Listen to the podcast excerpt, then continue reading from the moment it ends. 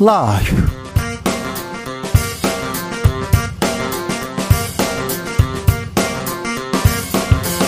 2023년 1월 19일 목요일입니다. 안녕하십니까. 주진우입니다.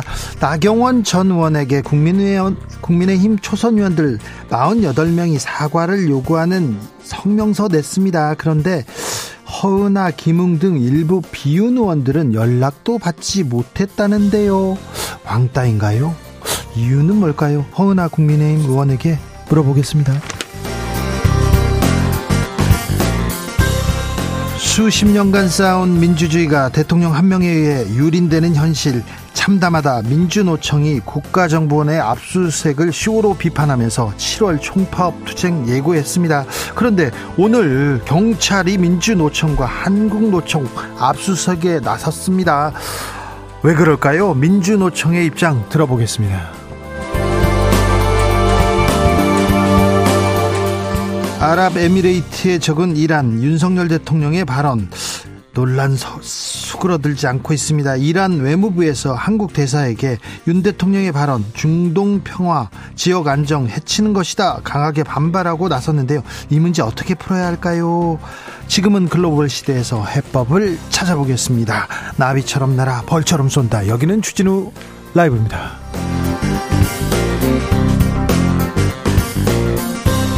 오늘도 자중차에 겸손하고 진정성 있게 여러분과 함께 하겠습니다. 설 연휴 바짝 다가왔습니다. 길이 많이 막히더라고요. 음, 설 연휴 어떻게 준비하고 계십니까?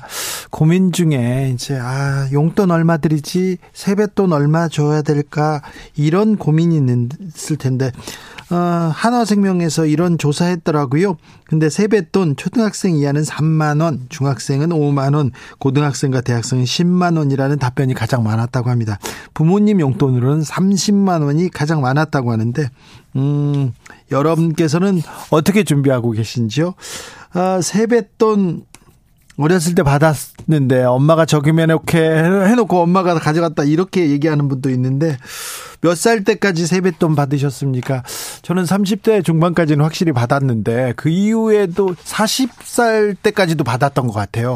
근데 왜 요즘 용돈을 안 주시나 세뱃돈을 안 주시나 그런 의함이 있습니다. 얼마 세뱃돈 받고 싶습니까? 얼마 세뱃돈 준비하셨는지 아, 설날에 추억들도 함께 들어보겠습니다.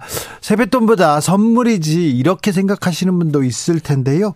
자, 설 어떻게 준비하시는지 세뱃돈에 대한 추억 그리고 세뱃돈 액수 이렇게 저희가 좀 한번 모아 볼까요? 샵 9730 짧은 문자 50원 긴 문자는 100원이고요. 콩으로 보내시면 무료입니다. 그럼 주진우 라이브 시작하겠습니다.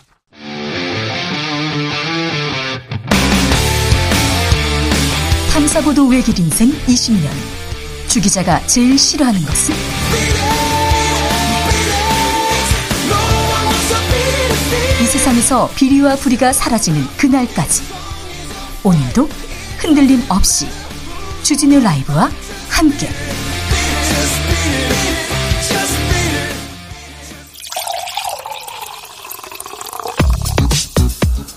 진짜 중요한 뉴스만 쭉 뽑아냈습니다. 주스 정상근 기자 어서 오세요. 네, 안녕하십니까? 검찰이 문재인 정부 인사들 무더기로 기소했습니다. 네, 문재인 정부의 블랙리스트 의혹을 수사 중인 검찰이 오늘 백운규 전 산업통상부 자, 산업통상자원부 장관, 아, 그리고 조명균 전 통일부 장관, 유영민 전 과학기술정보통신부 장관을 재판에 넘겼습니다. 장관 3명을 재판에 넘겼습니다. 네, 또한 조현옥 전 인사수석, 김봉준 전 인사비서관 등 당시 청와대 인사 참모들도 함께 기소를 했습니다. 어, 직권남용 권리행사 방해 혐의인데요.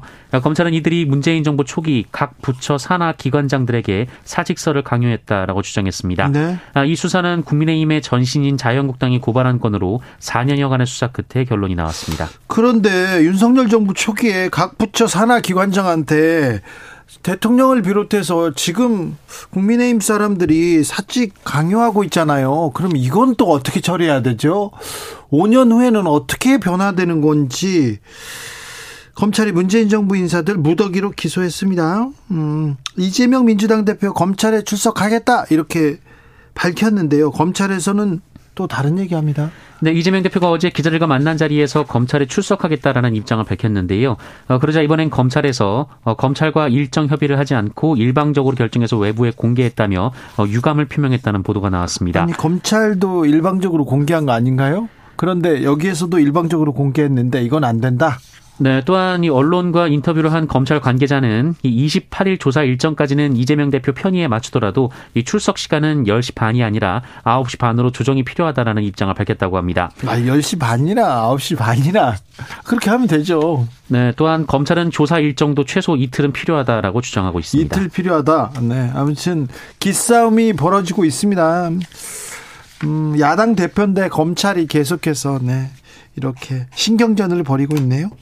이재명 대표 어제 KBS와 인터뷰를 했습니다. 네, 이재명 대표가 어제 KBS에 출연했는데요. 이 자리에서 쌍방울 그룹의 변호사비 대납 의혹에 대해 대납 돗개비 같은 일이라고 얘기를 하면서 어, 일종의 마녀 사냥이라고 일축했습니다.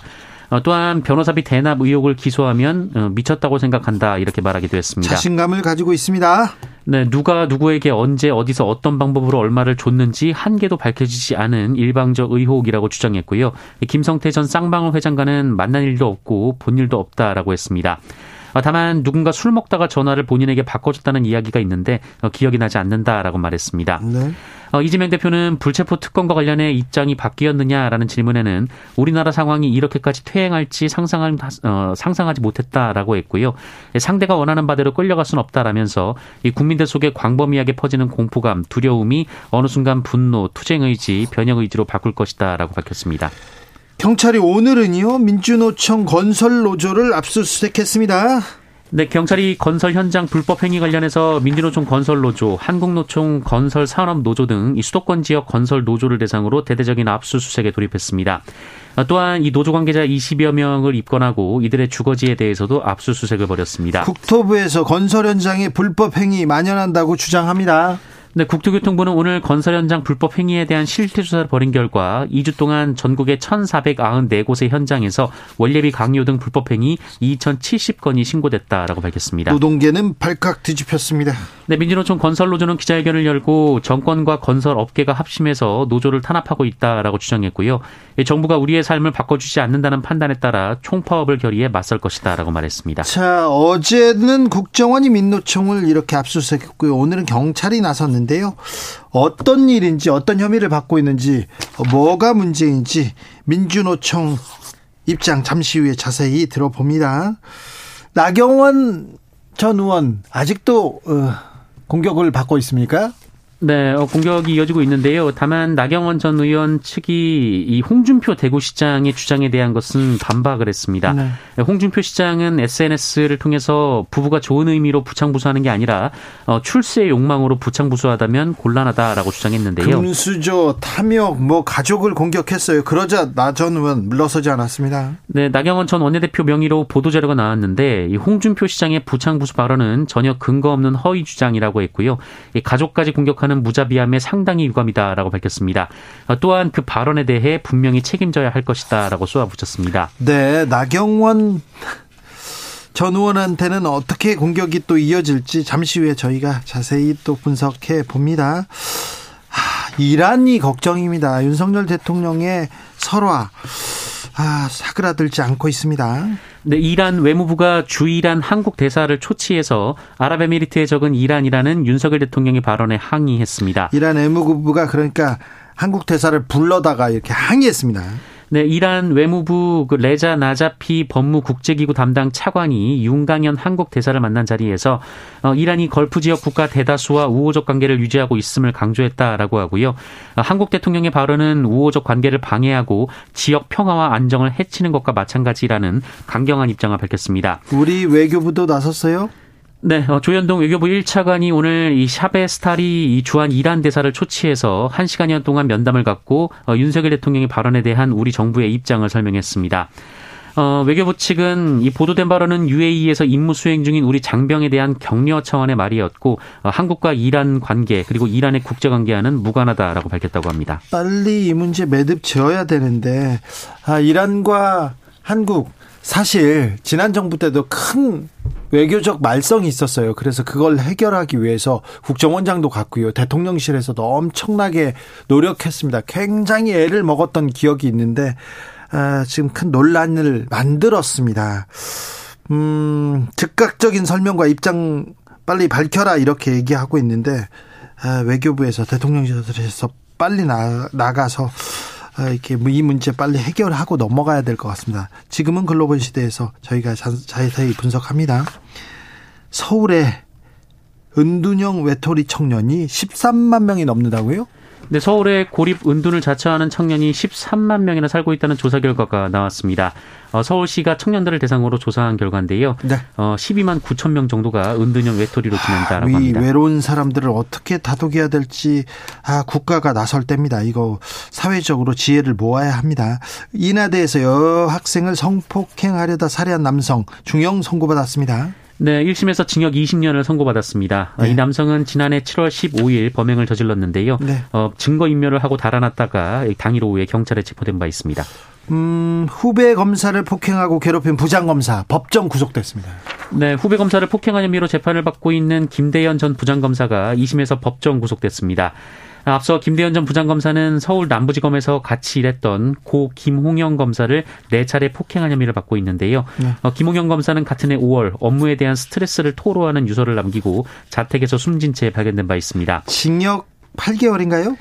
네, 1심은 어, 징역 1년이었는데 법정 구속은 안 됐고요. 2심은 징역 8개월을 선고하고 김 전 부장검사를 법정 구속했습니다. 사람이 죽었는데 징역 8개월이다. 저는 좀 너무 가볍다는 이런 생각을 합니다. 아, 직장에서 누가 지금 부하 직원이라고 때립니까? 그런 몰지각한 문화가 아직도 남아있다니. 검사들, 아직도 이런 구태가 남아있다니, 진짜 가슴이, 아, 참. 좀 신기한 나라인 것 같아요. 아직도 자기들은 다른 세상에 사는 것 같아요. 그 검사들이 몰려가서 룸사롱에서 아가씨들을 불러놓고 거기서 회식합니다. 여 검사가 있는 데에서 그 여 검사가 그런 얘기를 하고 너무 무서웠어요, 이상했어요 하던 얘기를 들은 게 몇 년 전인데 아직도 검사는 이렇게 변하지 않았는지. 코로나 상황은요? 네, 오늘 발표된 코로나19 신규 확진자 수는 2만 9,816명입니다. 네. 어제보다 7천여 명 적고요. 지난주 목요일과 비교하면 1만 4천여 명 줄 었습니다. 1004님께서 정상근 기자님 화면 보니까 살이 많이 빠지셨어요. 새해 다이어트 하시나요? 잘못 보셨습니다. 네, 그렇죠. 네, 잘못 보셨습니다. 그렇죠. 네. 네. 맞아요. 잘못 화면이 잘못 나온 것 같습니다. 그렇죠. 네. 그렇다고요? 네, 그렇습니다. 주스 정상근 기자 함께했습니다. 고맙습니다.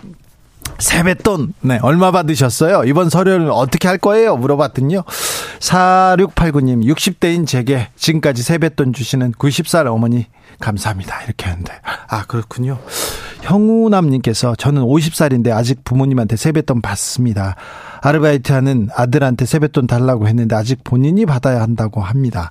아, 이거 어떻게 관계 정립이 지금 필요합니다. 1918 98님, 조카들 12명에게 조카 사이 2명, 그리고 조카 손주 3명, 저희 애들 3명, 이렇게 20명 세뱃돈 만만치 않아서 지갑이 떨고 있습니다. 얘기하고요. 1720님, 설 연휴에 뜨개질 하면서 맥주 마실 거예요. 세뱃돈 부모님 30만원 드리고 다시 50만원 받고 싶습니다. 이런 바램을, 어, 네. 좋네요. 네. 아, 2195님 70년도에 세뱃돈 1000원 받은 적 생각납니다. 아이고, 그때 1000원이면, 여유 큰 돈이네. 그 돈이면, 하, 옷도 사고 신발도 사고 네, 저축도 하고 그랬을 텐데 120님께서 제가 초등학교 때요 세뱃돈 5천 원 받았는데 요즘 학생들 기본이 3만 원이더군요. 나이 먹는 것도 서러운데 물가도 세뱃돈 시세도 올라망합니다. 5145님 명절에 조카들 큰맘 먹고 5만 원씩 용돈 줬습니다. 그런데 동생이 10만 원씩 용돈을 주더라고요. 주디가 동생 좀 혼내주세요 얘기하는데 저의 작전입니다. 저는 아, 명절 때 또 그리고 또 친척을 보는 일이 드물거든요. 그래서 한 번 볼 때 이렇게 많이 줍니다. 그러면은 어우 저 삼촌 아우 저분이 우리 집, 아, 네. 그럼 이게 또 좀 효과가 있거든요. 아, 주변에서 내가 얼마 주는데 주변에서 더 주면 이것도 참 걱정입니다.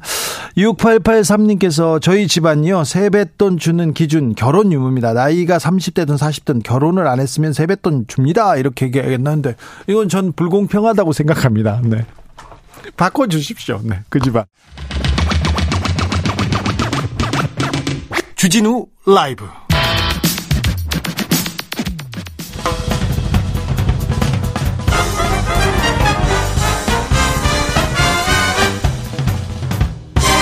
훅 인터뷰. 모두를 위한 모두를 향한 모두의 궁금증 흑 인터뷰 경찰이 오늘 민노총 그리고 한국노총 압수수색 들어갔습니다. 어제 국가정보원이 민주노총 압수수색 들어갔지요.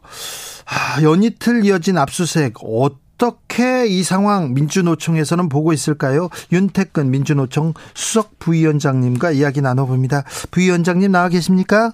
예, 반갑습니다. 자, 연이틀 압수수색 이거 어떻게 받아들이고 계십니까?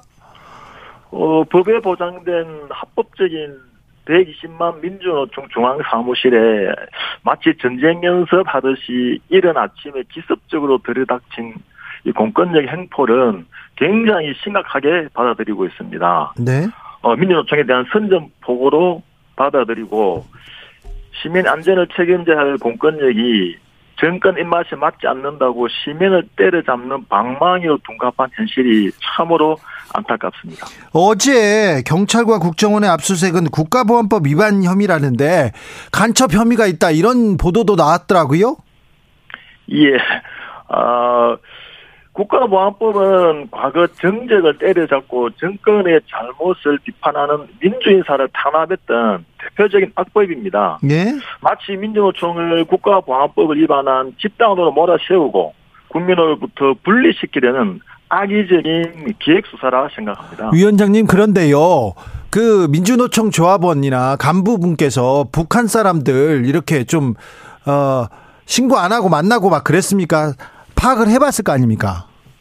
어, 저희들이 그 압수수색 영장에 나와 있는 걸로 보면 네. 모든 게 다 추측이고 뭐 의심입니다. 뭐 만났던 정황도 없습니다. 만에 만났다고 만나서 범죄 사실 있다면 체포를 해야 되겠지요. 그런데 다 추천과 의심만 가지고 마치 그런 행위가 있었던 것처럼 부풀려 이야기하는 것 또한 악의적인 기획수사라고 저희들은 보고 있습니다. 노조원의 행위가 없는데 지금 의심만으로 지금 압수수색을 했다 이거죠? 그렇습니다. 네. 어, 아무튼 좀 심각한 상황인 것 같은데 어, 민노총은 어떻게 하기로 했습니까? 어, 저희들은 매우 심각한 상황으로 받아들이고, 예. 어, 어, 오늘 아침 10시에 기자회견을 통해서 민노총 입장을 이야기했고, 오늘, 그, 우리 민노총 비상중앙 집행위원회를 통해서 이 대, 이 국면을 어떻게 대응할지 지혜를 모으고 있고, 예. 이 기획수사를, 에, 국민들에게 폭로해내고, 어, 정권의 이 잘못을 알려내는 투쟁을 전환할 생각입니다. 홍승표님께서 철진한 메카 시즘 광풍이 다시 부는 건가요? 이경진님은 지금이 공안 정국인가요? 이렇게 얘기하는데 그런데요, 위원장님. 네. 예. 어, 억울하고 뭐 잘못된 거는 확실하게 밝혀야 되는데 총파업하고 총궐기하고 이거 시위하고 그러면 시민들이 별로 안 좋아합니다. 우리 민주노총에 대한 우리 시민들의 시선이 따가운 것은 네. 잘 알고 있습니다. 그렇죠. 알고 계시죠? 예, 저희도 민주노총이 뭐 반성해야 될 지점이라고 보고 예. 어, 국민들과 함께 할 수 있는 방안 그렇죠. 그리고 예, 국민들에게 박수는 받지 못하겠지만 네. 국민들과 함께 이 잘못을 그리고 이 잘못된 것을 고쳐내는 데는 민주노총이 좀 더 노력을 할 수 있도록 하겠습니다. 그 지점 좀 고려해 주십시오. 예, 알겠습니다. 자, 오늘은 경찰이 나섰습니다. 건설 현장에 불법 행위가 있다 이러면서 압수수색 했는데 어떻게 어, 어떤 일입니까? 어, 우리 건설 노동자들이 다 일용직 노동자들입니다. 네. 과거에 공짜 노동, 장시간 노동으로 방치되어 있던 우리 건설 노동자들이 자신들이 어, 노동자답게 살려고 노동조합을 결성을 하고 노동조합을 통해서 일감도 어, 확보하고 또 잘못된 관행들을 고쳐 나가고 있습니다. 네. 그런데 마치 이 노동조합의 활동을 뭐, 뭐, 공갈, 협박, 뭐 예. 이런 식으로 매도하면서 노동조합에 대한, 어, 이 마타도를 하고 있는 것이라고 저희들은 판단하고 있습니다. 오늘 정부에서 그리고 언론에서 대대적으로 지금 노조가 횡포를 부렸다. 막 1,700억 피해를 받았다. 저 노조 전임비로 50억 뜯겼다. 이런 보도 사설이 쏟아지고 있는데요. 어찌 보시는지요? 어, 저희들이 그 지금 정부에서 이야기하는 건설 노조가 저희들 민주노총 16개 가맹 중에 하나이고 그 조합원 수가 한 14만 명 정도 되는 조합입니다. 네. 뭐 개인의 일탈, 이탈이야 뭐 어떻게 저희들 다 확인할 수는 없지만 네. 노동조합을 통해서 어, 작년 연말부터 어, 확인했던 결과 그런 부정행위나 단합행위나 그 폭력은 없었던 걸로 저희들은 확인을 하고 있습니다. 아, 없었다. 예. 어, 문제가 있거나 잘못을 했으면 어, 민주노총에서 먼저 회초리를 들어서 이렇게 뿌리 뽑아야죠. 그렇죠. 저희들은 민주노총 자체의 규율이 매우 엄격합니다. 조금의 잘못이 있거나 부정행위 아니면 단합이 있을 시에는 자체 징계로 단호하게 처벌하는 그런 어, 조직입니다. 해서 어, 정부나 아니면 경찰에서 이야기하는 그런 행위는 저희들이 내부에서 철저하게 단속을 하고 있다는 말씀을 다시 한번 드립니다. 철저하게 단속하셔야 됩니다. 그런데요, 네, 예. 저 취재할 때 그 건설사 그리고 그 다른 노동자들 노조 때문에 공사장 섰어요, 공사 섰어요, 크레인 노조는 너무 심각해요 이런 얘기 들었어요, 저. 예, 그게 지금 이게 언론의 횡포라고 보는데요. 예, 이게 과거에 빨리빨리식의 공사, 예. 날림 공사, 하청에 하청에 또 하청을 하면서 과거에 잘못된 관행들을 네. 노동조합이 만들어지면서 하나하나 고쳐나가고 있고 예. 그런 산업재 또한 노동조합으로 인해서 점차 없어지고 있는 상황입니다. 노조 때문에 오히려 잘못된 관행이 없어지고 있다. 예, 그렇습니다. 그런데 어 재벌사들과 그 건설사들은 그 관행들로 인해서 배를 불렸다가 예, 그런 관행들을 하지 않게 막는 노동조합이 있으니까 네. 걸림돌로 생각해서 아주 그 악의적인 어 보도를 하는 걸로 알고 있습니다. 지금 아무튼 대대적으로 언론 보도에서 노조를 노조의 횡포다, 노조 때문에 지금 못 살겠다 이런 보도가 계속 나오고 있는데 이런 점은 아 그러면 건설사 정부가 지금 지금 호도하고 있다고 보시는 건가요?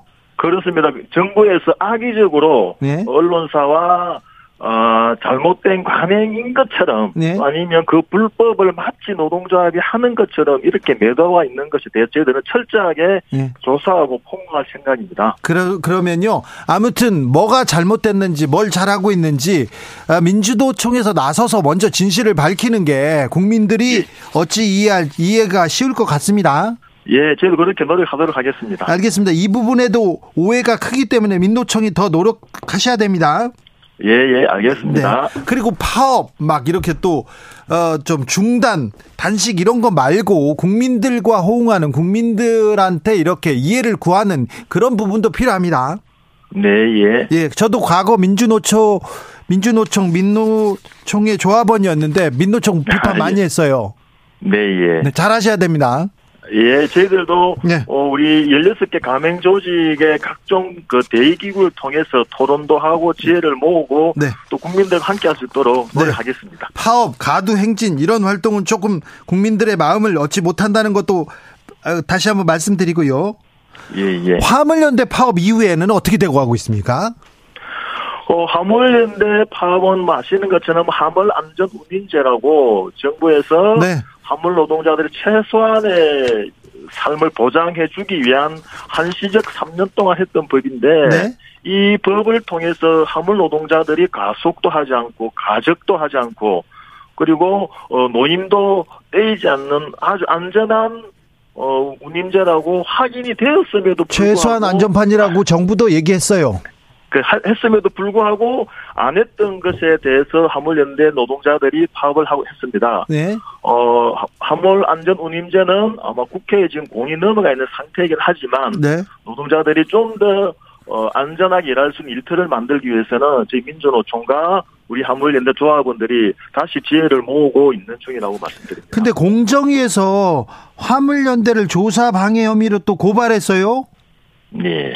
이건 또왜 아. 그렇죠? 참으로 안타까운 일입니다. 우리 화물연대는 2003년도에 노동자들이 자신의 삶을 좀더 어, 윤택하게 하기 위해서 자발적으로 만든 노동조합입니다. 예. 그런데 여전히 정부에서는 개인 사업자라고 해서 예. 노동자로 인정을 하지 않고 있습니다. 그건 좀 20년 동안이나 어, 각종 정부와 합의도 하고 또 서로 머리를 맞대고 논의했던 것은 고스란히 사라지고 네. 어, 개인 사업주라고 해서 공정거래위원회가 나서서 단합을 했다. 아니면, 어, 뭐, 집단으로 행동을 한다라고 하는 것은 신종 노동 탄압이라고 저희들은 판단하고 있습니다. 매우 잘못된 행위라고 보고 있습니다. 원만하게 해결돼야 되는데 대화 타협이 먼저 돼야 되는데 예. 아, 윤석열 정부에서 계속 노조 개혁하겠다 이렇게 얘기 나올 때마다 어떤 생각 드세요? 아, 윤석열식 밀어붙이기, 뭐, 지난 정권에서 봤듯이, 네. 대화도 하지 않고 일방적 밀어붙이기 식은 결국은 패가망신이었다라는 것이 역사적 증명이었고, 여전히 자신들의 말만 옳고, 재벌들과 대기업의 펜을 드는 윤석열식 노동개혁은 저는 노동개혁이 아니라 노동계약이라고 판단하고 있습니다. 네. 아무튼 정부와 노사, 노사, 노조, 노동자들이 만나서 얘기를 해야 되는데 얘기를 안 하고 그러면 이제 또 노조에서는 주장하기 위해서 파업도 나서고 총파업 결의하고 막 그러는 거 아닙니까? 맞습니다. 예. 총파업 가기 전에 파업 가기 전에 극단적인 선택하기 전에 먼저 대화 타협으로 민노총은 풀 자세가 돼 있습니까? 아 여전히 저희들은 열린 자세로 언제든지 정부가 이야기하는 각종 노동 계약이 무엇이 문제인지 네. 어떻게 해결할 수 있는지 또 노동자들만의 목소리가 아니라 전문가들의 목소리도 같이 경청해서 새로운 방법을 찾자라고 수차례 이야기를 드렸는데 정부는 네. 아무런 답변이 없는 것이 너무나 안타깝고 네. 어, 저희들은 안타까워요. 여전히 정부의 이 막무가내 시기에 뭐 굴하지 않고 각종 국민들 함께 할 수 있는 방안을 찾도록 노력하겠습니다.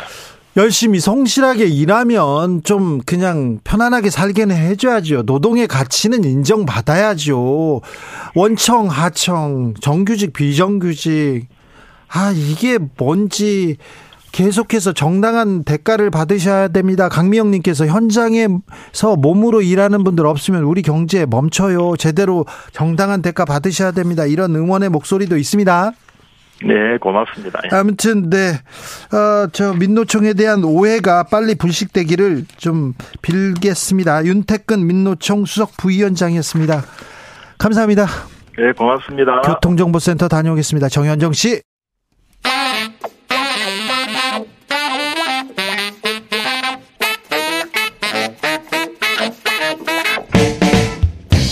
세계는 넓고 이슈는 많다. 우리의 시야를 국제적으로 넓혀 보겠습니다. 국내 뉴스, 국제 이슈 다 덤벼라. 이제는 지금은 글로벌 시대.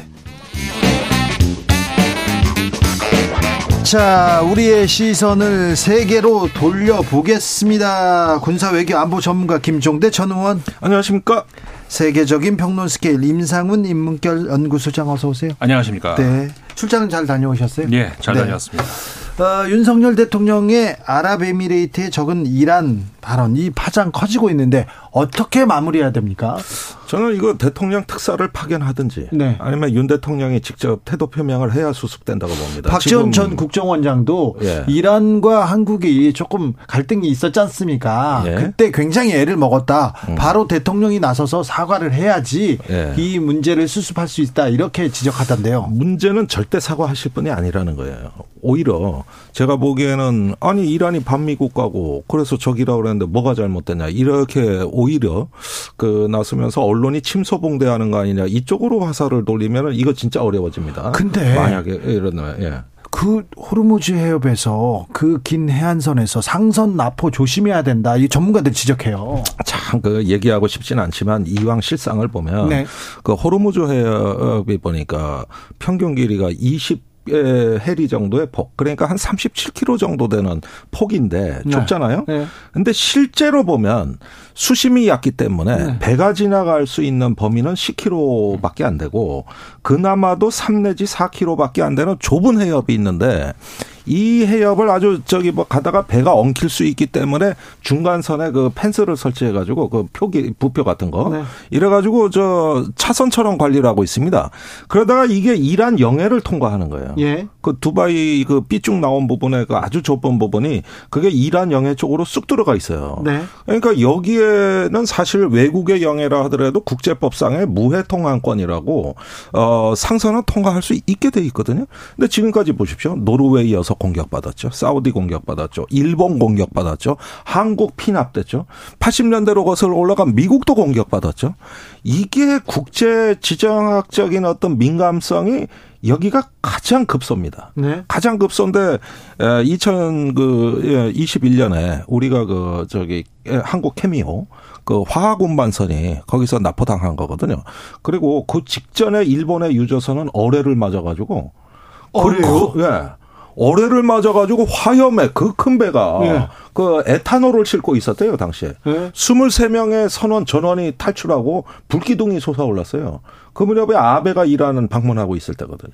아 그래요? 네, 이게 불과 2년 전, 3년 전 얘기예요. 지금 이제 제가 말 드리는 불과 몇 년 전에 우리도 어, 이란과의 네. 갈등 풀려고 굉장히 애썼어요. 예, 그런데 지금 이 이란은 적이라고 어 아랍에미레이트에서 윤석열 대통령 발언이 나오고 나서 이란의 외교부는 좀 제가 보기에는 온건파 온건파 같지만 음. 이란의 강경파가 있습니다. 군부 군부 혁명 수비대. 네. 예, 그런데 우리 선박이 납포당할 당시에도 최종건 차관이 가서 수습을 했잖아요. 예. 근데 돌아와서 제가 개인적으로 물어보니 어떻더나 하더니 복잡합니다. 예. 안에 갔더니 강경파, 온건파가 있는데 외교부는 그나마 낫다. 말이 통하는데 거기서도 어쩌질 못한다는 거예요. 예. 강경파에 대해서. 혁명 수비대가 제일 세다면서요, 이란. 네, 그래가지고 이게 저기 지금 이란 외교부를 지금 우리 편이라고 생각하고 관리해야 됩니다. 그래야 되는데 만약에 외교부가 성의 없이 대응해가지고 이란 외교부에서 실망했다는 메시지가 나왔을 때. 네. 그런 어떤 교착 국면으로 갈 때 문제는 이란 정부가 아니라 군부 쪽. 그러면서 이란의 그 강경파들이 이쪽의 움직임이 어, 저 과연 이란 정부가 통제할 수 있느냐는 네. 거예요. 그때가 가장 위험한 순간. 이걸 다 보고 있다는 거예요, 지금. 알겠습니다. 네. 빨리 수습해야 되는데 임상훈 소장님. 예. 혹시 세계 언론들도 세계 다른 국가들도 이 사안을 알고 있습니까? 쳐다보고 있습니까? 뭐 현재로서는 그냥 그, 그 객관적인 그런 보도들 있는 사실 그대로 이제 보도, 하고 있어요. 예, 보도가 나오고 있어요. 아, 보도가 나오고 있고 AP 통신을 비롯해서 워싱턴 포스트도 그렇고 근데 이제 미국 언론들은 그냥 어떤 그 중립적인 그런 보도들 그냥 그 무취 네. 무색 이런 그래도 사실관계는 보도하고 있어요. 그렇죠. 미국도요? 나, 그럼요. 나오고 네. 있습니다. 그다음에 이란에서도 당연히 언론에서 나오고 있는데 이란에서는 상당히 우려하는 그런 저 그 언론사의 그 어떤 성향에 따라 달라지지만 네. 어떤 언론사 같은 경우에는 굉장히 이제 한국에 대해서 경계를 해야 된다는 이런 식의 이제 그 그런 보도가 나오는 데가 있고 그렇지 않으면은 한국이 지금까지 이란하고 특별한 문제가 없었는데 왜 그럴까라고 그걸 분석하고 예, 있어요. 이 이란에 대한 어떤 그 정책 방향이 바뀌는 건가 뭐 이렇게 하는 그런 언론들이 또 있었고요 이란에서 뭐 AP통신 같은 경우에는 그 얘기하다가 그런데 김건희 여사는 사막에 토끼가 있, 아니 저 여우, 여우. 가 네. 있는지 물었다. 이걸로도 왜 마무리를 하더라고요. 아 그래요? 예, 그래서 이 상황에서 갑자기 그건 또 무슨 상황인가 이제 그런 사망 여우가 그러면 외신에도 유명해졌습니까? 김건희 여사의 사망 여우? 그러니까 사망 여우라는 게 이제 사실관계도 좀 좀 그런데 우리가 흔히 사망 여우라고 하는 거는 고유명사로 흔히 사용을 하잖아요. 네. 어린 왕자에 나오는 어린 왕자의 사망 여우죠. 네. 저기 북아프리카에 있는 그렇죠. 페넥이라고 하는 북아프리카에 있는 거고 아랍에미리트는 없는 건데 아마 그 병사가 여기 있습니까? 그러니까 네, 그럼 당황해서 그랬던 모양이에요.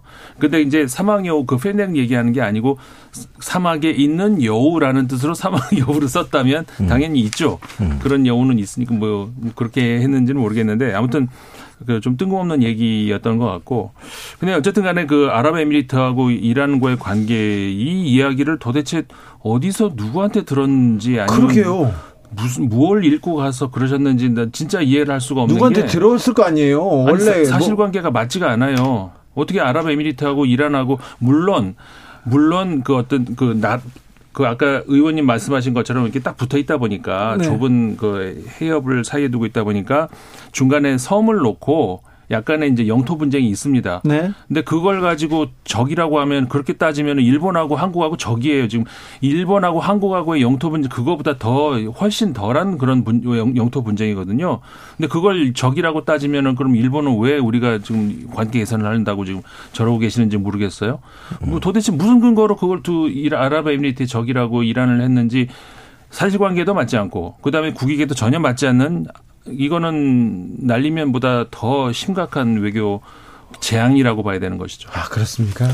예, 일단은 제 생각에는 좀 걱정되는 게 호르무즈 해협에서 한국 배를 차단하자는 일본 언론의 보도, 아 이란 언론의 보도, 예, 이런 부분에 대해서 좀 우려가 된다 하는 것도 있지만 추가적으로 우려되는 점이 더 있습니다.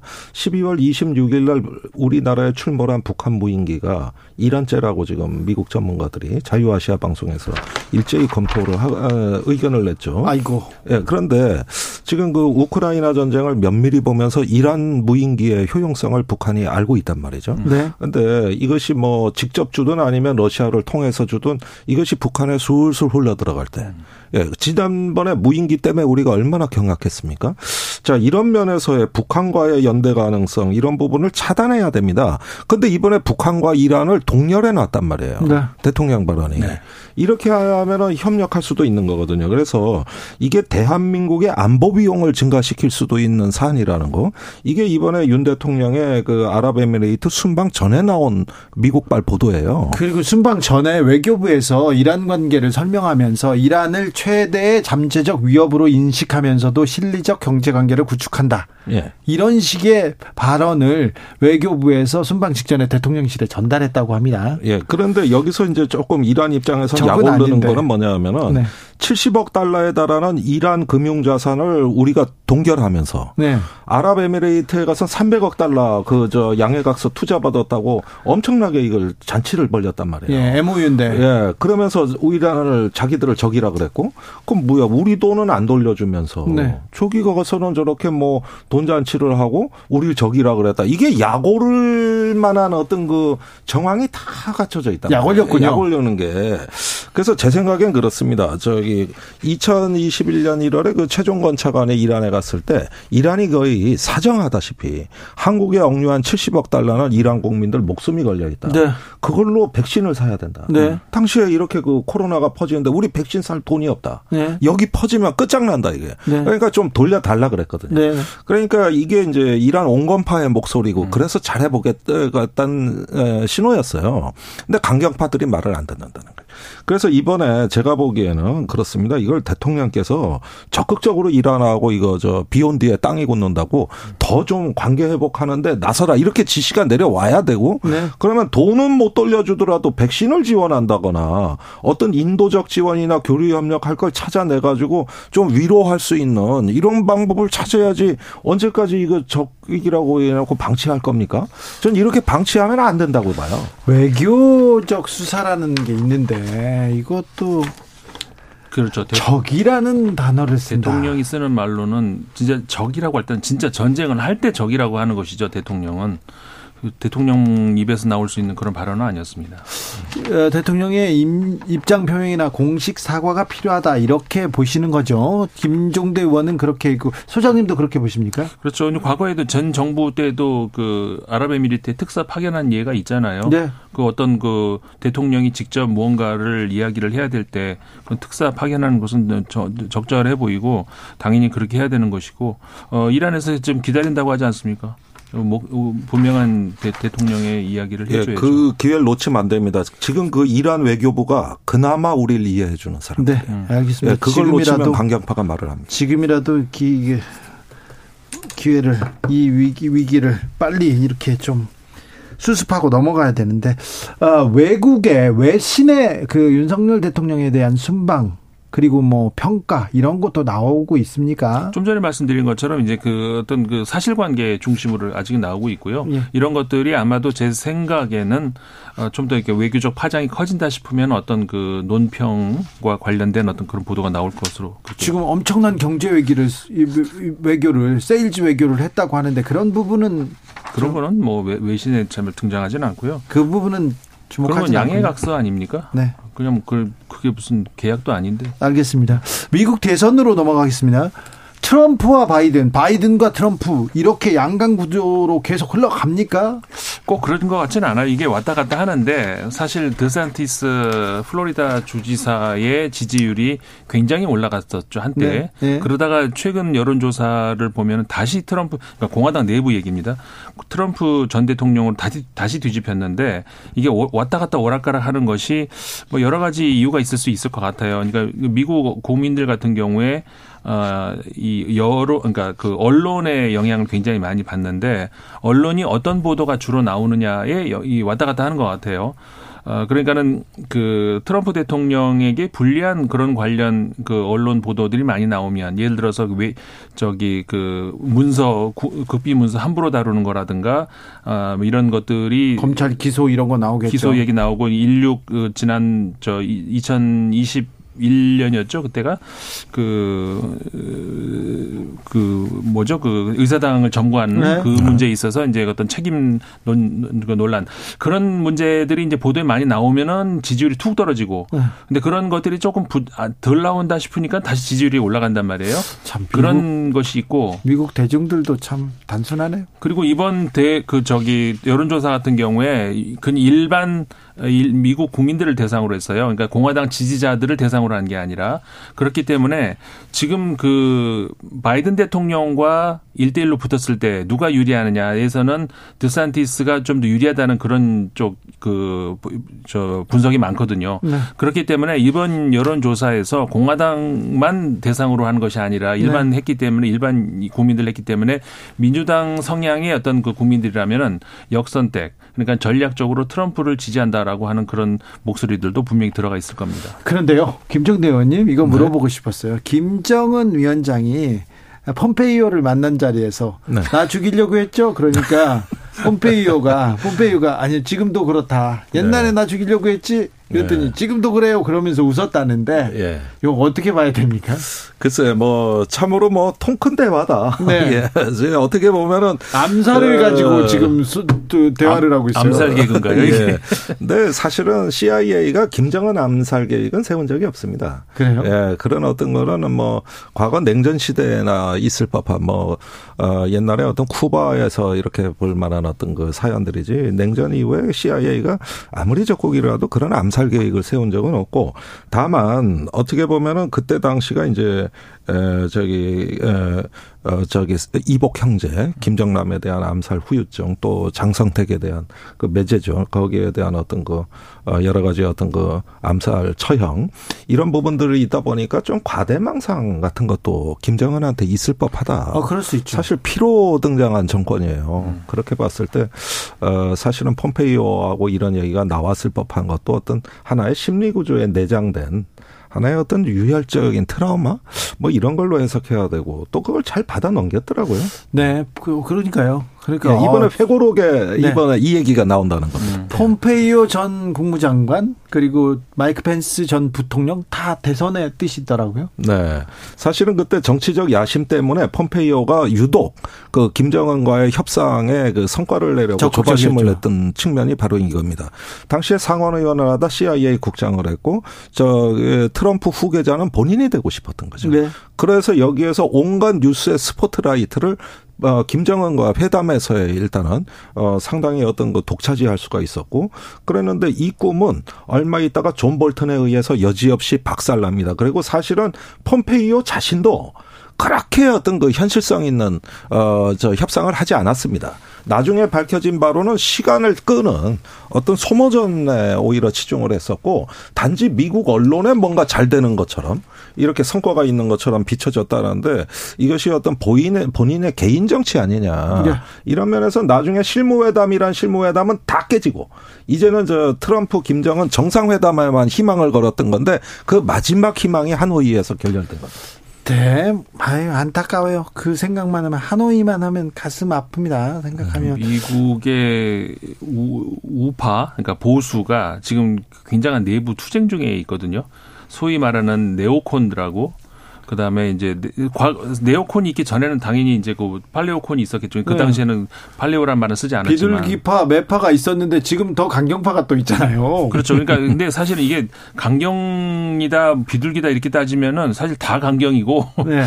다 강경인데 다만 이제 그 어떤 그 성향이 다른 거였는데 예를 들어서 이제 그, 그, 존 볼턴 같은 경우에는 흔히 우리가 네오콘이라고 부르지 않습니까? 아이고. 북한하고 대화하기 싫어하는 그런 네. 쪽이에요. 반면에 이제 트럼프라든가 이쪽 계열 과거에 구보수들은 음. 어, 뭐 우리는 그런 거 따질 거 없고 그러니까 실리. 어, 실리. 그러니까는 이제 그런 데에서 두 보수의 두 축이 이제 흔 싸우다가 결국 그 대북 정책도 이제 그 나중에 파탄 난 그런 경우인데 이번에 며칠 전에 있었던 그 의장 하원 의장 선거를 놓고 한판 붙었던 네. 네. 그것도 똑같은 선에 있거든요. 지금 그 세력 다툼이 어, 이번 올해 한 해에 그 하원이 굉장히 좀 시끄러워질 겁니다. 네. 중국 코로나 상황은 좀 어떻습니까? 네. 일단은 뭐 지금 중국 정부가 약간의 어떤 전향적인 모습도 조금씩 보이는 네네. 것 같습니다. 심각성을 서서히 인정하는 분위기로 그렇죠. 하고 있어요. 통계도 뭐 공개하고요. 예, 그렇습니다. 그래서 사망자 기준도 좀 어, 완화할 것 같고 어, 이런 어떤 모습을 봤을 때 중국 정부가 이제 조금씩 제자리를 찾아가려나 그러면서 경제에도 좀 좋은 영향이 있을까 이게 이제 우리 기대감이에요. 물론 아직까지 전혀 해결된 문제는 없습니다만은 또 사망자 통계도 아직 믿을 수가 없고 예. 예 그러나 조금 희망 희망적 조짐이 보입니다. 가장 중요한 건 투명성인데 중국이 여태까지 보여주지 못한 게 그거잖아요. 네. 그러니까는 위드 코로나다, 뭐 제로 코로나다 아이고. 그게 중요한 게 아니고 중국을 어떻게 중국 말을 어떻게 믿어? 이게 여기에서 시작되잖아요. 그러니까 위드든 제로든 간에 투명하면 됩니다. 근데 그게 그렇지 않기 때문에 국민들도 못 믿고 저기 바깥에서도 못 믿고 그런 이제는 뭐 조금 뭐전 전환하려고 하는 것 같아요 정책의 전환을 그래야죠. 우크라이나 전쟁은 또 어떻게 흘러가고 있습니까? 그런데 자꾸 러시아에서 핵 얘기를 해서 좀 불안하긴 해요. 우크라이나는 그 이번 겨울이 지나야 될 것 같아요. 지금은 계속 이제 그, 그 포격전을 하고 있는 중인데 그것이 이제 중요한 게 아니라 이제 그 지원 그 병력을 더 늘린다라는 것이거든요. 지금 러시아에서 수, 몇십만 명을 더 늘릴 거고 이것이 어, 봄철이 되면서 어, 본격적으로 이제 재반격을 하려고 하는 것 같은데 어, 아무래도 올해 자, 굉장히 장기전으로 갈 것 같아요. 네, 그런데 지금 그 와그너 용병이 투입돼 있는데 예. 그 지금 약간씩 성과를 올리는 것 같고 푸틴이 이걸 갖고 희망을 거는 것 같습니다. 음. 그러니까 최근에 푸틴이 그 러시아 전사들의 용맹성과 그 군수 공장들 또 어떤 군산복 합체의 생산 능력이 결국은 우리를 승리로 이끌 거라는 아주 확신에 찬 발언을 했고 또 최근에 어떤 소도시에서의 약간의 어떤 그 전과 이런 것들을 굉장히 고무된 것 같거든요. 이렇게 보면은 이 전황에 대한 해석이 우크라 저 러시아가 상당히 보면은 이제 용병이건 추가 징집이건 이런 걸 통해 가지고 전세를 뒤집을 수 있다고 믿는 것 같습니다. 네. 이게 이제 이 전쟁을 어렵게 만드는 요인이 되는 거고. 음. 아니 도대체 우크라이나 동부의 그 저기 지금 접전 지역을 보면 매일 주인이 바뀌고 있어요. 음. 이게 사람이 제일 많이 죽고 민간인이 희생되는 요인이란 말이죠. 그렇죠. 그러면서 그 저 크림반도 쪽으로 이어지는 동남부의 그 소도시들에 대한 어떤 공격이 용병 그룹에 의해서 계속되고 또 용병 그룹은 이 전과를 아주 홍보하고 있습니다. 음. 이렇게 되면은 푸틴이 이 전쟁에 이제 끌려간다. 그러니까 푸틴 자신도 이제는 통제 못하는 거예요. 이제는 전쟁 자체의 논리에 의해서 굴러가는 것이죠. 이게 겨울을 그대로 이제 이런 어떤 분위기에서 어 지나가게 되면은 상당히 지금으로서는 전쟁 전망이 암울합니다. 9902님께서 두 분 평론 속이 다 시원합니다. 이렇게 응원해 주셨고요. 민님께서 물어봅니다. 혹시 내일 이란 대사관 압수수색 들어가고 그러진 않겠죠? 야, 글쎄요, 뭐 저기 대통령이 귀국해 보시면 보면 네. 예, 이제 다소 조금 이란에 대해서 아직까지 강경하시거든요.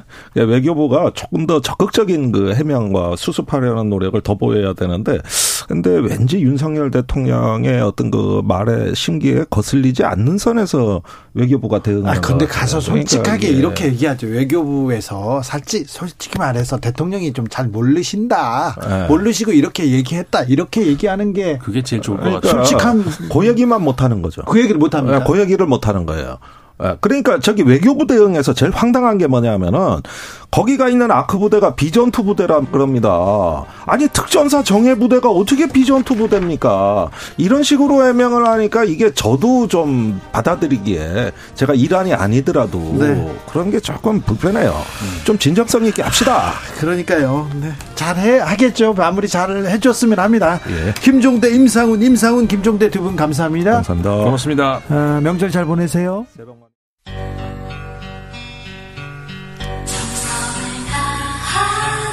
정성을 다하는 국민의 방송. KBS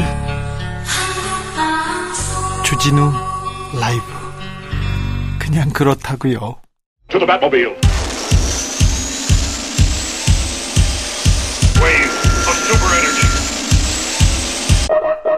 주기자의 1분 우리는 극단의 시대에 살고 있다. 빈곤은 갈수록 악화되고 부의 불평등은 점점 심해지고 있다. 코로나 팬데믹 2년간 부유한 10명은 자산을 두배 늘렸으나 이들 외 인류 99%는 소득 감소를 겪었다. 해결책은 간단하다. 각국을 대표하는 여러분, 초부유층인 우리에게 지금 당장 세금을 부과하면 된다.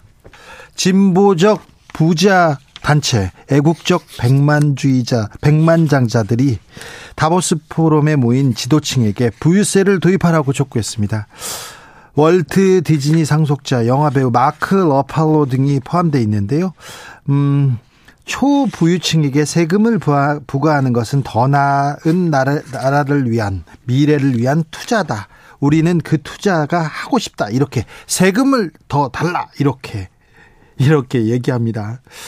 어, 백만장자 2%에게 5천 2%를 5천만 달러 이상 부자한테는 3%, 억만장자한테는 5% 부유세를 부과하면 지금 당장 20억 명의 전 세계인 20억 명을 빈곤에서 구할 수 있다고 국제 구호 개발 기구 옥스팜은 분석하기도 했습니다. 부자 입에서 이런 말이 나오다니 존경스럽습니다. 우리나라 부자들에게서는 결코 찾아볼 수 없는 덕목이기도 합니다. 우리나라 부자들은요, 세금이나 제대로 냈으면 좋겠어요. 위법, 탈법, 편법 항상 이 달고 다니지 않습니까? 막 개발합니다, 이분들. 구멍 내고요, 법에 구멍 내고. 죄 짓고 걸리면요, 재산 하나 난다, 경제 살리겠다, 이렇게 그때 외쳐요. 그것도 고만했으면 좋겠어요. 감옥 나오면 어차피 지키지도 않아요. 경제 위기에 대비하고 기후위기, 그리고 불평등에 맞서야 할 시점입니다. 선진국 모두 증세에 나섭니다. 영국 보수당도 그렇습니다. 그런데 윤석열 정부는 부자 감세 중입니다. 지난해 법인세, 종합부동산세 완화했지요. 5년간 부자들에게 20조 원 감세안 안겼습니다. 올해는 상속세, 증여세, 양도소득세 추가 감세하겠다고 합니다. 부자들 세금 깎아주면 서민들을 위해서 투자 늘어난다 이렇게 얘기하는데 프란체스코 교황 낙수 효과 같은 마법 이론에서 이 문제 해결할 수 없다 이렇게 얘기했고요. 노벨 경제학상 받은 폴 크루그만 교수 낙수 효과 거짓말이다. 이거 정치적 선동에 불과하다고 했습니다. 이명박 정부 때 우리 낙수 효과 계속 얘기했는데 실패했지 않습니까? 왜 실패한 경제 정책 붙들고 있는지, 왜 세계의 흐름과 반대쪽으로 가는지 이해가 되지 않는다는 지적 계속 나옵니다. 윤석열 대통령이 다보스 포럼 가셨어요. 거기에서 그 좋아하시는 글로벌 스탠더드 좀 배워 오셨으면 합니다. 지금까지 주기자의 1분이었습니다. 월트 디즈니의 만화였죠. 알라딘에서 나왔습니다. A Whole New World.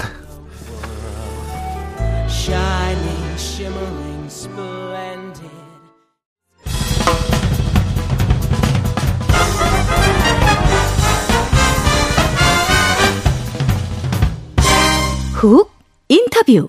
나경원 전 의원이 투사가 되는 그런 시대입니다. 본인이 음, 대통령 해임 결정은 본의가 아니었을 거예요. 이런 얘기를 했더니 대통령실에서 계속 반박했어요. 그리고는 여당 초소년들이 다 이렇게 반박 성명을 냈는데요. 파장이 이렇게 커집니다. 나경원 전 의원 대통령과의 갈등 본질은 뭘까요?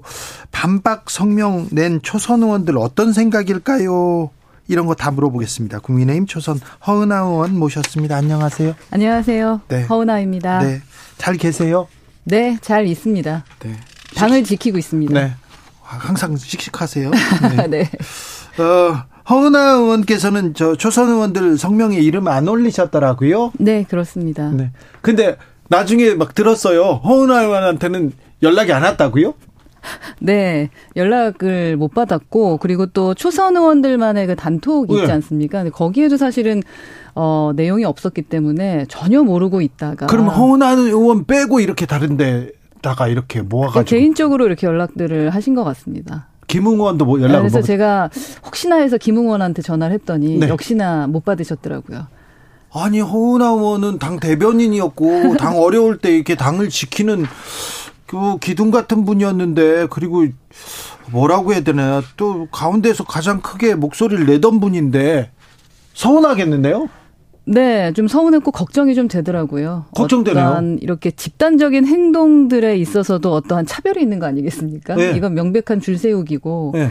그리고 이 부분에 대해서 어떠한 명분을 얻으려고 할까라는 걱정도 좀 됐고요. 예. 네, 지금 현재 15분에서 좀 한 13분 정도로 줄은 것 같은데 사인 안 한 분들이. 아, 그래요? 네, 네. 그분들도 또한 고민하고 계시는 거잖아요. 용기 내서 사인, 그, 참여하지 않으신 거고. 그렇죠. 용기가 필요하네요. 네. 사인하는데도. 그리고 또 참여하신 분들도 솔직히 하고 싶어서 했다라고 당당하게 말씀하시는 분들의 숫자가 얼마나 될까 하는 생각도 좀 들고요. 아, 이런 것은 좀 정치적인 폭력이다. 그래서 저는 어떤 권력을 향해서 이렇게 집단적 행동을 하는데 초선들이 나설 필요가 있었을까라는 생각을 합니다. 초선 의원들이 나서서 한 당의 중진을 이렇게 집단적으로 이렇게 음, 공격하는 형식, 형식, 비, 비토하는 형식으로 이렇게 성명서를 낸다. 이건 좀 찾아보기 힘든 예였던 것 같아요. 네, 뭐 중진이 어, 합당하지 못한 이야기를 하면 저희가 비판할 수는 있다고 생각합니다. 네네네. 하지만 이런 상황은 좀 아닌 것 같다라는 생각이 들고요. 또 그리고 나경원 전 대표 같은 경우는 제가 뭐 지지하지는 않습니다만 그래도 우리 당의 소중한 자산 아니겠습니까? 예. 근데 지금 소중한 자산들을 몇 명까지 지금 그 나락으로 보내시려고 하시는 건지 하는 생각이 들고요. 나경원 네. 전 의원은 이 그 국민의힘 이전에도 이 새누리당 신한국당 계속 이 당의 주류로 왕성한 활동을 하시던 분인데 그죠 엄청나게 죽혀 세웠잖아요. 예. 예. 그리고 그러다 갑자기 이렇게 하는 건좀 어? 정치적인 사기 같아요. 아니 왜 그럴까요? 이분이 반윤입니까? 반윤은 사실 아니죠. 아니죠. 누가 봐도 반윤은 아닙니다. 그러나 네. 반윤 프레임에 갇혔죠. 그리고 어쩔 수 없이 지금은 반윤이 되어야 되나 뭐 이런 고민을 하실 것 같은데 어, 스스로는 인정하시지 않는 것 같고요. 반윤이 되어야만 원하는 대표가 어, 당선될 거라고 생각하시나 봅니다. 그 아니, 주류에 계신 분들. 네, 이분은 뭐 윤석열 대통령하고 대학 시절부터 가깝고 또 사적 인연 중시하는 대통령과 오랫동안 가깝고 남편분도 가깝다고 얘기를 들었는데 네. 어, 갑자기 반윤이 됐어요.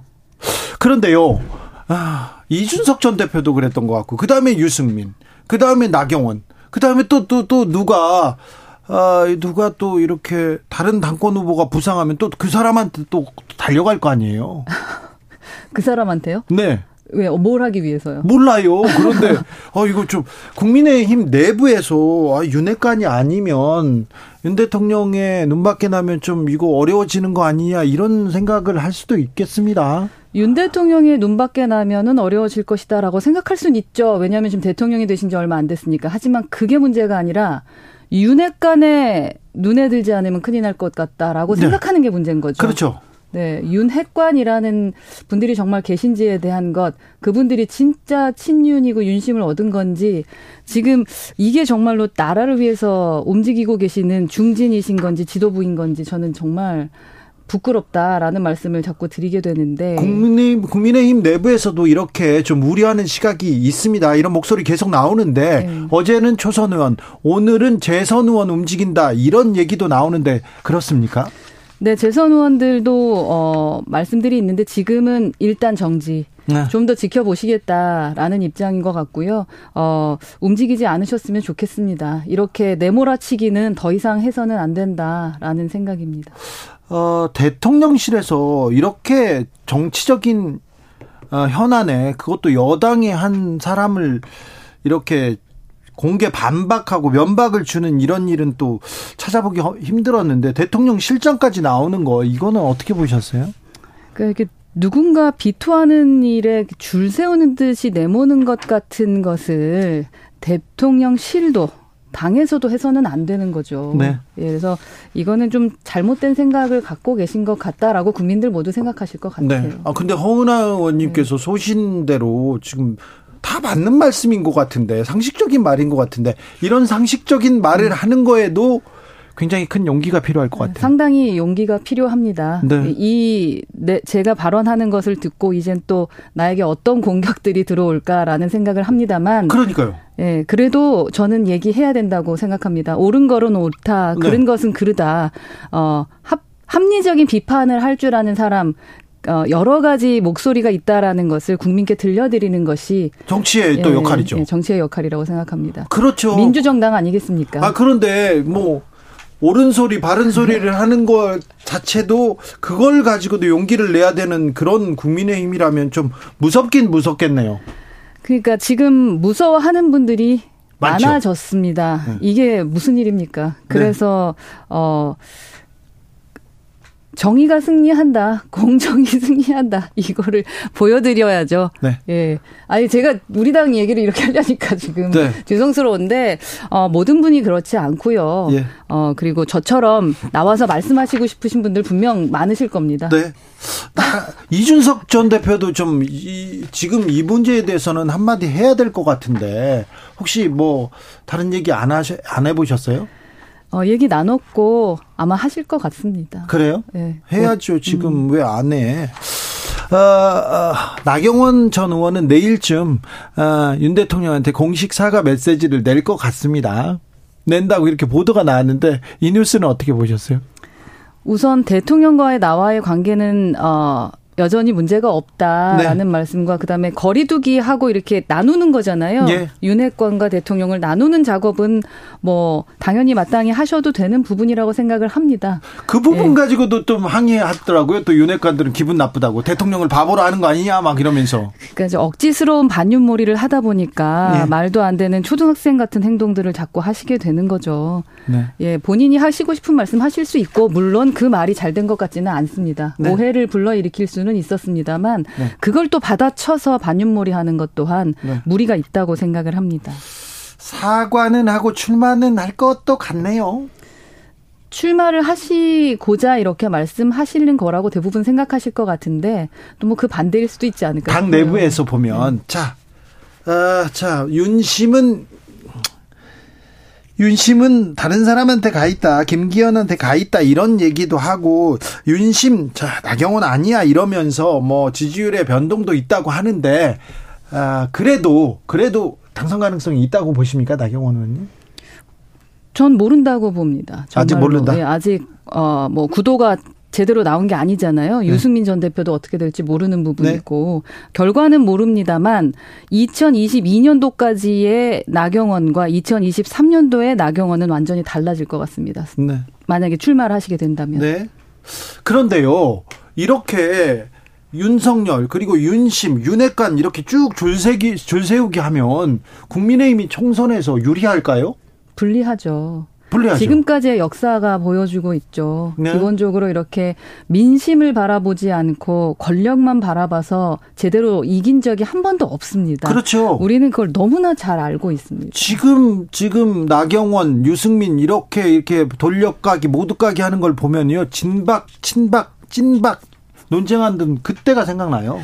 네, 제가 처음에 이제 국회에 들어왔을 때도 선배님들 늘 말씀하셨던 게 그 얘기였고, 우린 개파 싸움하면 안 된다, 똘똘 뭉쳐야 된다라는 말씀하셨었거든요. 예. 근데 그때 그 선배들은 다 어디 갔는지 모르겠습니다. 근데 그때 선배들이 다 지금 나경원 안 된다 얘기하지 않습니까? 장재원 의원이 앞에서 나서서 나경원 전 의원을 몇 번 공격하니까 그 다음에 네. 다 따라가는 거 아니에요? 그러니까 장재원 의원께서 지금 뭐 역할을 하시는 것으로 보입니다. 그런데 거기에 또 굳이 줄 서서 따라갈 필요가 있을까라는 생각을 저는 한 사람 입장으로서는 네.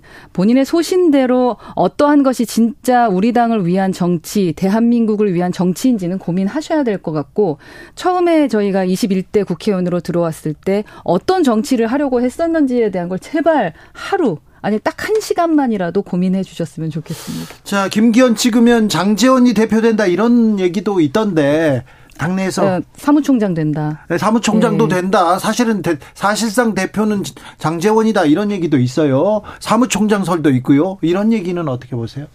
뭐 그런 얘기를 저도 많이 들었었기 때문에 뭐 그런 우려를 많이 하는 거죠. 그렇기 때문에 김기현 전 대표 원내대표였었잖아요. 원내대표가 어 민심이 민심을 얻지 못하거나 당심을 얻지 못하는 분이 아닙니다. 아, 그렇기 때문에 네. 처음부터 이렇게 친윤 프레임에 갇힐 필요가 있었을까라는 생각이고요. 그렇죠. 예, 윤 대통령과 친하다는 말씀을 하시기 전에 김기현 대표의 원래의 장점과 경쟁력을 가지고 당을 위해서 무엇을 할 건지 네, 국가를 네. 위해서 국민을 그렇죠. 위해서. 그 비전 얘기를 하실 수 있도록 가야 되는 건데. 근데 국민의힘 당권 경쟁에서 비전 정책 얘기 안 나오고 네. 내가 윤석열과 친하다. 진짜 윤심은 나야. 이 얘기만 하고 있잖아요. 네, 그렇게 김장 막 이야기를 하시다 보니까 이렇게 아쉽게 된 것 같고요. 네. 네. 국민들께서 그렇게 보시겠지만 뭐 누가 대표가 될지는 아직 모르는 상황이고 네. 그러한 점을 당원들이 분명 우려하고는 있다라는 말씀을 좀 드리고 싶고 제가 지금 동대문에 열심히 지금 설 인사 다니는데 네.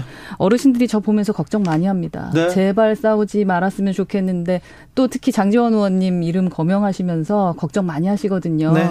이제는 어 살짝 뒤로 물러나셔서 예, 제대로 경쟁할 수 있는 장을 만들기 위해 우리가 노력을 해줘야지 네. 내가 픽한 사람이 꼭 대표가 돼야 된다라는 그런 생각은 조금은 좀 이제는 접을 때가 되지 않았나 하는 생각인데 좀 늦었을까요? 아니요. 그거 늦은 때는 없습니다. 계속 노력해야 되는데요. 2890님, 허은하 의원님 참 옳은 말씀입니다. 언제부터 국민의힘이 대통령 당입니까? 초선 의원님들 초선 의원들 반성해야 됩니다. 지지자 한 사람으로 한 사람으로 참 부끄럽습니다. 허 의원님 화이팅 하십시오 얘기합니다. 아, 허, 허은아 참 좋은데 동대문 이렇게 가시잖아요. 예, 제가 예. 예전에 그 동네 살았어요. 아, 네. 그래서 사람들한테 물으면 허은아 참 좋은데 허은아 좋은데 그랬는데 허은아가 당협위원장 안 됐다. 거기에도 또 충격받은 사람들이 많아요. 네, 저 지하철 인사하는데 저 응원해 주시고 뭐 끝까지 가라 뭐 이렇게 말씀해 주시고 정말 그러시더라고요. 아, 그래요? 네, 정말 울컥했고 네. 어, 여튼 결과는 결과대로 받아들이고요. 네. 제가 끝까지 도전할 겁니다. 알겠습니다. 끝까지 네. 도전한다. 자, 누가 당대표 될지 모른다. 자, 허은아도 당대표 도전합니까? 아니요. 당대표 도전을 한번 해볼까? 네. 아닙니다. 아직은 제가, 어, 고민이 많고요. 네. 최고위 말씀하시는 것 같은데, 네, 많은 고민하고 있습니다. 네, 아우, 경쟁력 있죠. 어나 나오면 뭐 민주당도 무섭죠. 어, 그런데요. 음, 이것도 하나 현안이니까 물어볼게요. 아랍에미레이트 거쳐가지고 다보스 포럼 이렇게 윤석열 대통령 갔는데 네. 어떻게 보세요? 열심히 뭐 외교 활동하고 계시기 때문에 네. 지금 해외에 계실 때 어떠한 말씀을 드리는 건 솔직히 조심스럽습니다. 네. 그래도 경제를 키워드로 해서 다녀오시는 거니까 네. 어, 그 목표는 좀 달성하고 네. 돌아오셨으면 좋겠다라는 경제 생각입니다. 키워드로 세일즈 외교 조금 열심히 하고 있는데 좀 실수는 좀 아쉬워요. 네, 뭐 말씀의 실수는 아쉽습니다. 네. 그만큼 외교를 하러 나갔을 때는 단어 하나하나가 이렇게 크게 다가오는구나라는 걸 또 한 번 느꼈을 것 같고요. 네. 어, 다음 외교 때는 이러한 일이 없게 해야겠죠. 네. 그런데요. 대통령이 순방 외교를 나갔습니다. 그런데 국민의힘에서 이렇게 내분 상황을 보여줌으로써 순방에 대한 뭐 의미, 성과 이런 얘기는 안 나와요. 그러니까 그 성과가 나올 수 있도록 더욱 더 저희는 민주당, 그러니까 민주주의 정당답게 공당답게 예. 이 일을 해결했어야 되는데 아, 좀 안타깝게 됐습니다. 네. 아, 국민의힘이 아, 달라진다, 변신한다. 이준석 당대표, 그 다음에 윤석열 대통령, 전에 없던 국민의당, 보수당의 그 DNA들이 와서 바뀔 것이다, 이렇게 생각했는데, 바뀌고는 있는데 좀 과거로 후퇴하고 있는 거 아닌가, 그렇게 우려하는 사람들 많아요? 네, 뭐 100% 당원으로 하게 됐을 때부터 이미 후퇴한 것은 사실인 것 같습니다. 네. 하지만 또 여기서 현명하게 어 저와 또 몇 우리 당원들이 만만치 않으신 분들입니다. 네. 예, 당을 사로 이제 걱정하시지 않는 당을 만들기 위해 노력하겠습니다. 허은아 나와서 이렇게 당당하게 얘기하는데 이준석 전 대표도 얘기하고 다른 사람들도 나와서 얘기해야 될 거 아니에요? 네, 내일부터 말씀하시겠죠. 내일부터요? 네. 어떤 얘기 할 겁니까, 그 사람들은? 그 당의 미래에 대해서 고민하고 저도 그렇고 가장 중요한 이슈는 저희 바라보고 저희에게 표 주신 분들입니다. 네. 어, 저희 믿고 윤석열 대통령 뽑았고 또 뭐 시의원, 구의원 다 뽑지 않았겠습니까? 네. 그분들에게 당당할 수 있도록 저희가 어, 어떻게 미래를 끌고 가나 나가야 되고 또 그분들에게 무슨 말씀을 드려야 될지 비전이 있다라는 말씀 드려야죠. 비전 구체적으로 어떻게 할 건지 얘기해야 될 거 아닙니까? 보수가 경제 실력 있고 안보에 안보에 능력 있다 이렇게 말했는데 경제를 보여줬어요. 안보에서 뭐 안정감을 보여줬어요. 아무것도 안 보여줬잖아요. 왜 이렇게 숨기고 있습니까? 네, 숨기고 있는 건 아닌 것 같고 네. 예, 곧 보여줄 거라고 생각하고요. 네. 현재 저희 당의 문제는 있는 것은 인정합니다. 네. 이당 문제를 가지고 어, 저희를 찍어주셨던 2030 세대 그리고 또 그 2030 세대를 밀어줬던 6070 세대들께서 네. 저희를 지지해 주셨는데 떠나지 않으시도록 네. 곧 성과 보여드리고 예, 다른 목소리 내는 사람들 있다라는 거 보여드리겠습니다. 알겠습니다. 네. 허은아가 내일부터 말씀하는 말씀하는 데는 어디에 방점이 찍혀 있을까? 이준석 전 대표는 무슨 얘기를 할까? 그리고 어, 국민의힘의 어, 개혁과 어, 전진을 위해서 어떤 소리가 나올지 좀 기대됩니다. 서승우님 동대문 허은아 기억하겠습니다. 얘기하는데 내일도 또 나경원 전 의원 무슨 얘기하나 사과하나 그리고 나경원 전 의원을 비토하나 이런 기사가 너무 오래 가는 것도 바람직하지 않잖아요. 바람직하지 않죠. 네. 예, 정말로 이번 전당대회가 그냥 누구랑 친하다 안 친하다, 누구한테 미안하다 미안하지 않다 사과하면서 끝나는 그런 전당대회는 되지 않았으면 좋겠습니다. 너무 촌스러워요. 죄송합니다. 네. 진심으로 부, 저도 부끄럽다고 생각하고 네. 죄송한 일 없도록 네. 예, 열심히 하겠습니다. 자, 국민의힘 허은하 의원이었습니다. 아, 용기 있는 발언, 용기라고 얘기해야 되나요? 아무튼 감사합니다. 네, 감사합니다. 네. 좋은 하루 되세요. 아, 네. 좋은 저녁 되세요. 좋은 명절 되세요. 네, 새해 복, 새해 복 많이, 많이 받으세요. 받으세요. 정치 피로, 사건 사고로 인한 피로, 고달픈 일상에서 오는 피로.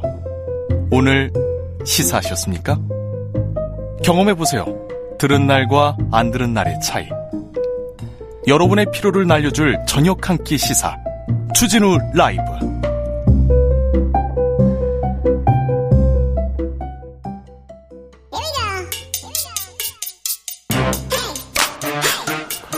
뉴스를 향한 진지한 고민 기자들의 수다. 라이브 기자실을 찾은 오늘의 기자는 한결호, 한결의 오연서 기자입니다. 어서 오세요. 안녕하세요. 오늘은 어떤 얘기 해볼까요? 오늘 이제 설 연휴가 내일부터, 내일 모레부터 이제 시작이 되잖아요. 네. 그 전에 이제 국민의힘 지도부들이 모두 다 호남 광주로 내려갔습니다. 호남 가서 회의를 하고 있더라고요. 맞습니다. 현장 비대위 회의를 한 한 달째 하고 있는데요. 특히 설 명절 전에는 이제 호남 민심을 이제 체크하려고 이제 행보를 보인 건데요. 호남으로 갔대요? 네, 5.18 민주묘지도 오늘 참배를 했습니다. 자, 당, 당권 주자들도 다 같이 갔습니까? 오늘 당권 주자들은 반대로 영남 지역을 순회하는 그런 행보를 보였습니다. 네. 네, 안철수 의원 같은 경우에는 대구 서문시장을 찾았고요. 서문시장 같더라고. 네, 여기 이제 대구 민심의 이제 중심지라고 불리는 곳이죠. 아. 그리고 윤상현 의원, 조경태 의원은 경남 지역을 좀 돌고 있고요. 김기현 의원 같은 경우에는 오늘 뭐 서울에 머물기는 했는데 지난 14일에 이제 경북 구미시에서 출정식을 했던 그런 행보도 있었습니다. 아, 디케기를 한번 돌았네요. 그러면 나경원 전 의원은요? 나경원 전 의원은 마지막 행보가 이제 대구 동화사였는데요. 지금 이제 서울에서 공식 일정은 없었고 10분 뒤에 이제 집으로 귀가한다는 소식을 기자들에게 좀 알리기도 했더라고요. 지금 기자들이 다 나경원 전 의원 어디 가는지 뭐 하는지 따라다니까. 예, 네, 그렇게 하고 있는데 오늘 특별하게 이제 저녁 때 이제 귀가 일정을 풀을 해줬습니다. 와 집에 간다. 네.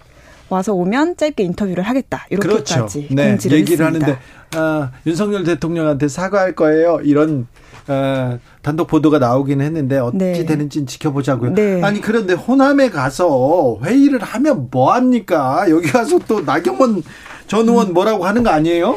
거기서도 어쨌든 전당대회 얘기가 주요 이슈가 됐고 그렇죠. 예, 당 지도부는 호남 행보를 굉장히 중요하게 의미를 두고 있는데 네. 당권 주자들 같은 경우에는 호남을 갈 계획도 지금 1, 2월 사이에 없다는 얘기가 지금 나오고 있어서 그렇죠. 네. 뭐 당원 투표 100%니까 갈 필요성을 못 느끼고 있는 거죠. 그렇죠. 거기 또 발언권이 이제 약해졌고 뭐 대선도 아니고 그러니까 뭐 호남 또 네, 호남에선 또 좀 싸늘해지겠는데요? 네, 그렇다 보니까 당연히 호남 당원들도 있기는 있을 거 아니에요. 네. 그 당원들도 전당대회에 관심이 없어지게 되고 결국 또 호남은 당에서 이제 외면을 받게 되는 그런 상황이 계속 반복이 된다는 얘기가 나오고 있습니다. 그래서 나경원 전 의원은 어떻게 한답니까? 결국 기승전 나경원 전 의원으로 이제 전당대회 이슈가 다 귀결되고 있는 상황인데요. 내일 페북 메시지는 낼 것 같긴 합니다. 네. 거기에 이제 대통령 사과 표명, 대통령에 대한 이제 사과 표명 이 들어가야 된다는 게 이제 오늘 나경원 의원 쪽 회의를 하면서 이제 그런 얘기가 나왔었다고 하고요. 당분간은 어쨌든 공식 일정 어제 오늘 없이 또 기자들 전화도 일체 안 받으면서 고심이 깊어지고 있는데 여전히 나올 가능성은 반반 정도로 봐야 되지 않을까라는 생각이 듭니다. 반반이요? 네. 왜 그런데 이렇게 고민이 길어질까요? 고민이 길어지니까 이게 또 어? 그래서 또 입지가 좁아지는 거 아닌가요? 그렇기도 합니다. 사실 생각이 많아지는데 생각이 많아지기 때문에 사실 고민도 길어지는 거잖아요.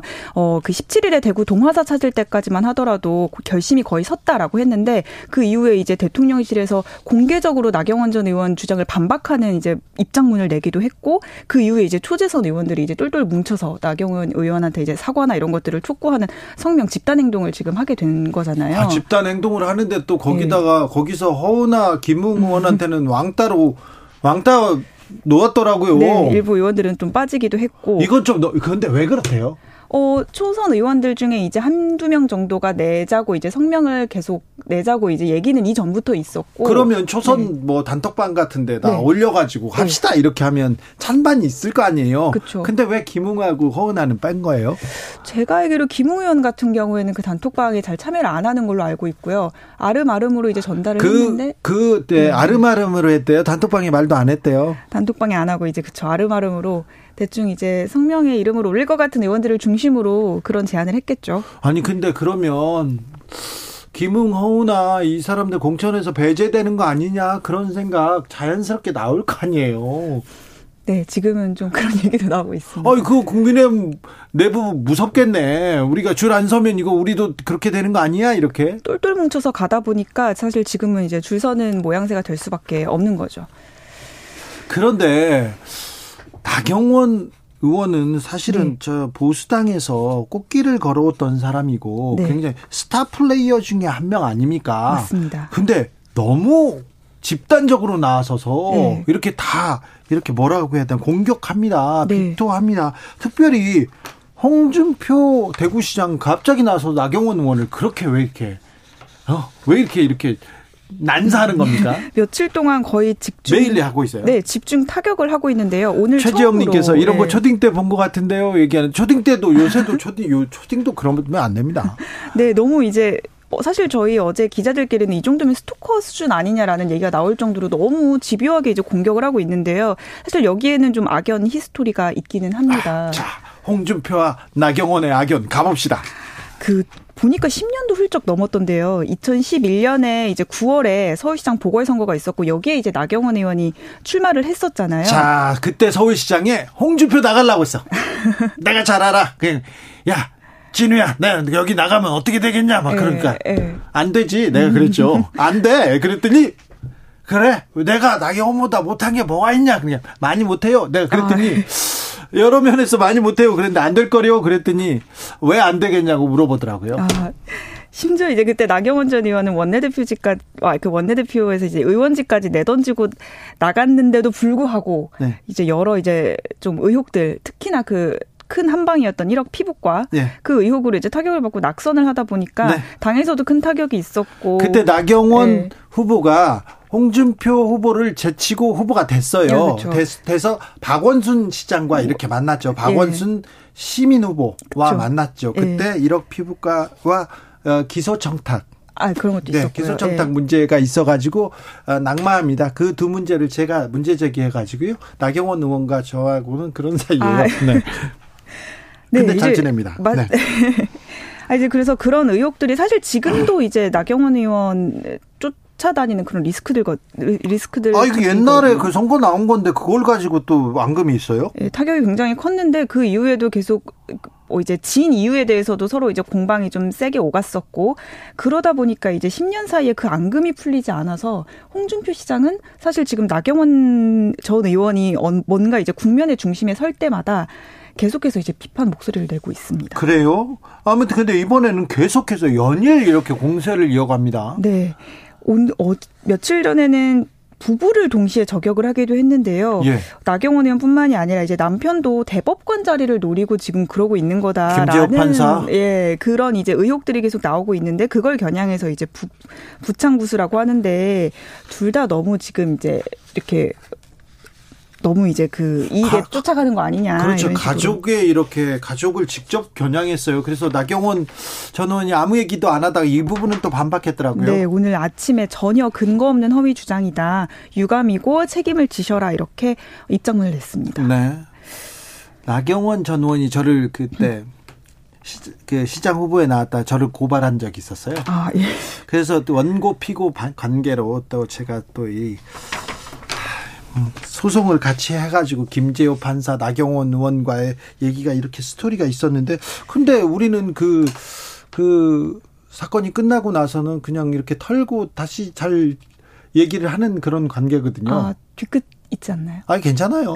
그럴 수도 있죠. 뭐 그런데 아니 뭘 여기서 왜 홍준표 시장이 아, 나경원 전 의원이 만약에 당권을 잡고 선거를 치르게 되지 않습니까? 대권 후보의 맨 앞자리로 갑니다. 그래서 대권 주자들 그러니까 대권을 노리는 사람들은 다 역학관계가 좀 있어요. 그래서 이렇게 견제구를 세게 던지는 거 아닌가 그렇게 분석하는 사람들도 있습니다. 네 맞습니다. 그런 얘기도 나오고 근데 있습니다. 언제까지 나경원 전 의원 이렇게 국민의힘에서 공격하는 뉴스를 계속 다뤄야 되는지 지금 일주일 넘었죠? 네 맞습니다. 지금 나경원 전 대표 나온다 안 나온다 얘기도 저희 기사만 보더라도 하루하루 다 이렇게 내용들이 달라서 네. 빨리 이제는 입장을 좀 정리해야 될 때가 오지 않았나. 빨리 당원들도 좀 지쳐가고 있는 것 같고요. 그래요. 국민들 보기에 이게 초등학교 초등학생들 싸움도 아니고 네. 뭐냐 이렇게 물어봅니다. 그렇습니다. 여기까지 볼까요? 네. 네. 설 잘 보내세요. 네, 설 잘 보내세요. 세뱃돈 받, 받, 받습니까 오연수 기자는? 이제 드려야죠. 이제 드린다고요? 네. 아, 이거 바로 그래요?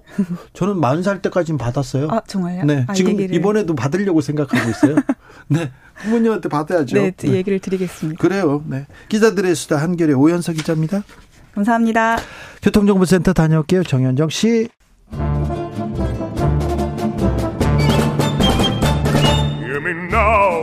여기도 뉴스, 저기도 뉴스, 빽빽한 시사 뉴스 속에서 가슴이 답답할 때 뇌 휴식을 드리는 시간입니다. 오늘도 맛있는 책을 만나보겠습니다. 책의 김갑수 평론가 어서 오세요. 안녕하세요. 네, 정선태 교수님 어서 오세요. 네, 안녕하세요. 설입니다. 설이 왔어요. 네, 설이 왔습니다. 네. 서러운 설이 왔습니다. 왜 서러운 설입니까? 네. 이제 갈 데가 사라져 버린 것 같아요. 아, 정선태 효자 정선태는 항상 명절 때마다 또 부모님을 어머님을 또 이렇게 생각합니다. 음. 어, 김갑수 선생님께서는 이번 설은 어떻게 보내십니까? 저는 뭐 늘 똑같으니까. 명절 때도? 갈 데가 음. 없어요. 다 이북이고 뭐, 연로하고. 네. 평일이랑 똑같아요. 그렇습니까? 네. 그러면 두 선생님들은 또 명절 때 책을 읽겠네요. 뭐, 그럴 수밖에 없을 것 같습니다. 그럴 수밖에 없어요? 음. 음. 알겠습니다. 오늘은 어떤 책 읽어볼까요?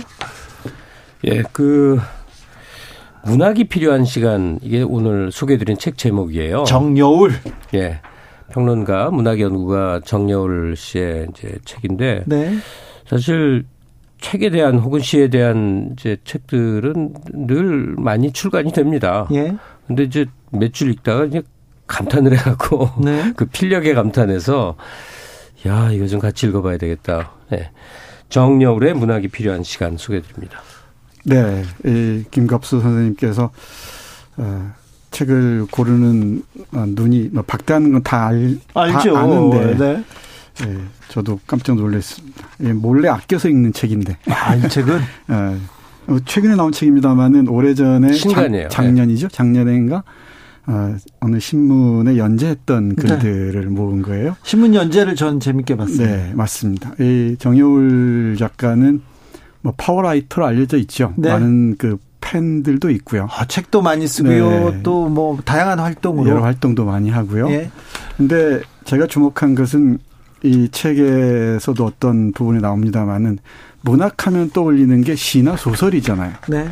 근데 요즘 서점을 가보면은 산문들이 아주 많이 있습니다. 예. 산문 옛날에는 뭐 에세이 또는 수필이라고 얘기했었는데 요즘 산문이라고 해서 많은 책들이 나오는데 산문의 중요한 특징은 나가 전면에 등장한다는 거죠. 네. 네, 이 정여울 작가의 문학이 필요한 시간도 책이나 또는 뭐 노래까지 또 영화를 매개로 해서 자신의 이야기, 나의 얘기를 전면에 펼쳐놓는다는 게 산문으로서의 강점을 지닌 그런 책이 아닌가 싶습니다. 책도 여러 책을 많이 내셨는데 내가 사랑한 뭐 그리고 음. 나 나를 돌보지 않는 나에게 뭐 이런 식으로 음. 자기 얘기를 이렇게 털어놓고 이렇게 진솔하게 잘합니다. 그 중요하죠. 그리고 그게 중요한 산문 정리 중에 하나가 일단 싶어요. 이 정열 씨가 엄청난 독서가예요. 음. 보면 그 광범위한 네. 그 독서물에 대해서 항상 놀랐는데 약간 당, 당연한 얘기를 하나 하자면 그 우리 개인 개인의 삶이 좀 더 나아지는 방법은 네. 이제 하나만의 현실을 살지 않는 거예요. 예. 그 하나만의 현실이 보통 직접적 현실을 말해요. 네. 마주치는 경험. 사람들, 뉴스. 네. 요즘은 유튜브 많이 보잖아요. 네. TV 못지않게. 그러면 다 눈앞에 펼쳐주는 직접적 사실의 이야기들이 네. 이어진단 말이에요. 예. 근데 사실은 그 지평 너머의 세계가 또 있잖아요. 네. 글로 확장된 자의 체험들이 이제 삶을 풍요롭게 음. 깊이 있게 폭넓게 해주는 거고 그 매개체 핵심 중의 핵심이 이제 문학 작품이고 문학 작품을 우리는 청소년 시절에 이제 학습물로 받아들이다 보니까 예.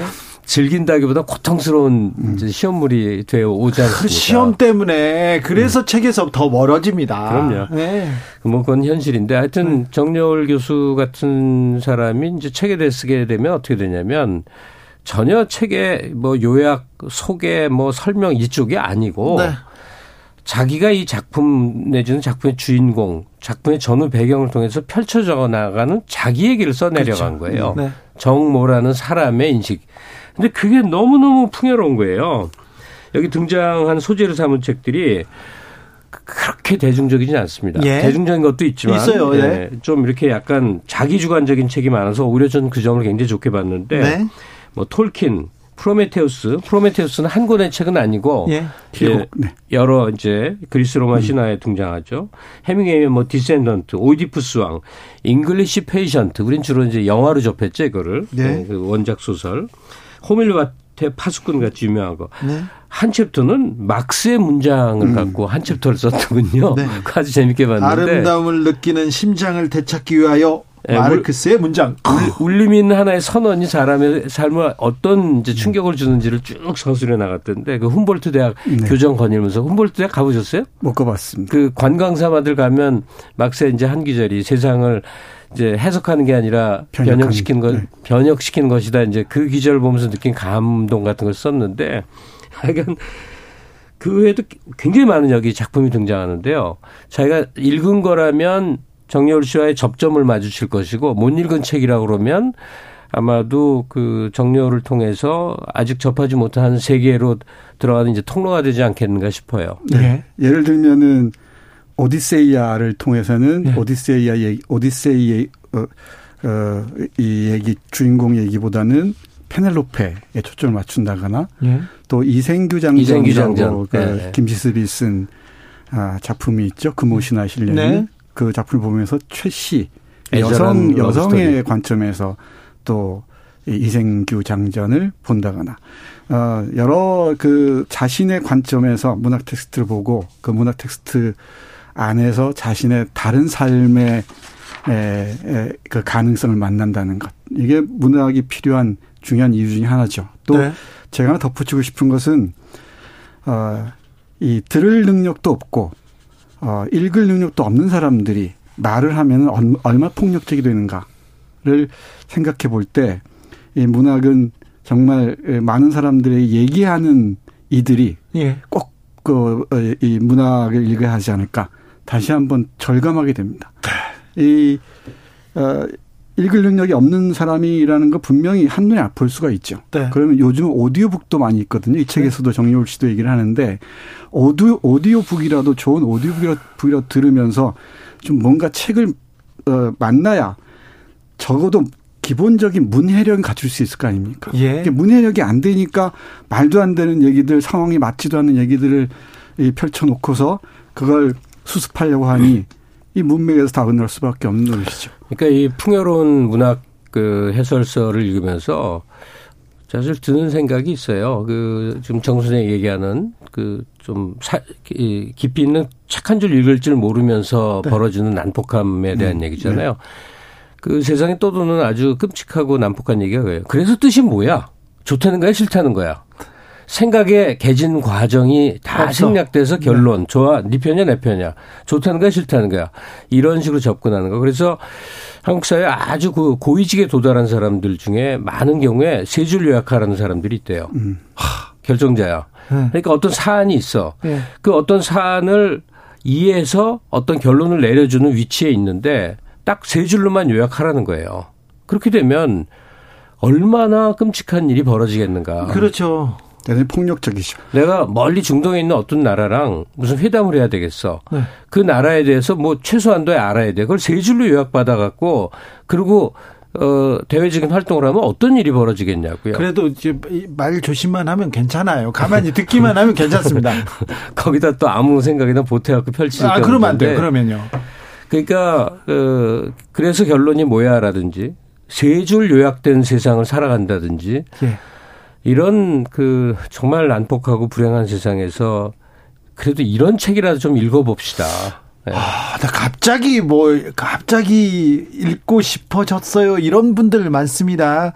땅땅님께서는 장거리 갈 때 차에서 오디오북 들으면 좋던데요. 얘기했는데 네. 아, 오디오북 네, 좋은 작품들 많이 나와 있습니다. 그렇습니까? 네. 오디오북 한번 도전해 보셨어요? 저는 아예 그걸 뭐 하라는 제안을 받은 적이 있었는데 네. 조금 하긴 했었어요. 네. 그러다 나중에 뭐 딴 사람이 다 했는데 네. 그 사업을 하다 좀 잘 안 됐는데 그냥 무료로 오디오북 살 필요 없이 유튜브에서 네. 어, 개인 맞아요. 유튜버로서 네. 오디오북 하시는 분들이 꽤 있습니다. 네. 저한테도 보내주는 분이 있는데 갑자기 그 얘기하니까 제가 소개해드리고 싶은 분이 있네. 오디오북인데 너, 너무 착한 얘기만 하는 하긴 해. 네. 세상에 거친 음. 얘기는 안 하고 아주 착한 얘기만 하시는 분인데 그 어디 갔나 이분도 제가 지금 갑자기 지금 이를 내니까 네, 제가 어. 기억나는 유튜버 중에 한 사람 문학 소리. 네. 네. 이 채널 들어가면은 네. 뭐 문학 소리. 작, 네. 네. 최후의 작품들이나 고리케 작품들, 기드 모파상 작품들, 톨스토이 작품도 들었던 것 같고요. 그리고 저는 도서관에서 오디오북을 빌려 보는데요. 어, 최근에 어, 슈테판 츠바이크의 어제의 세계라는 그 걸작을 25시간에 걸쳐서 오디오북으로 다 들은 적이 있습니다. 아, 그래요?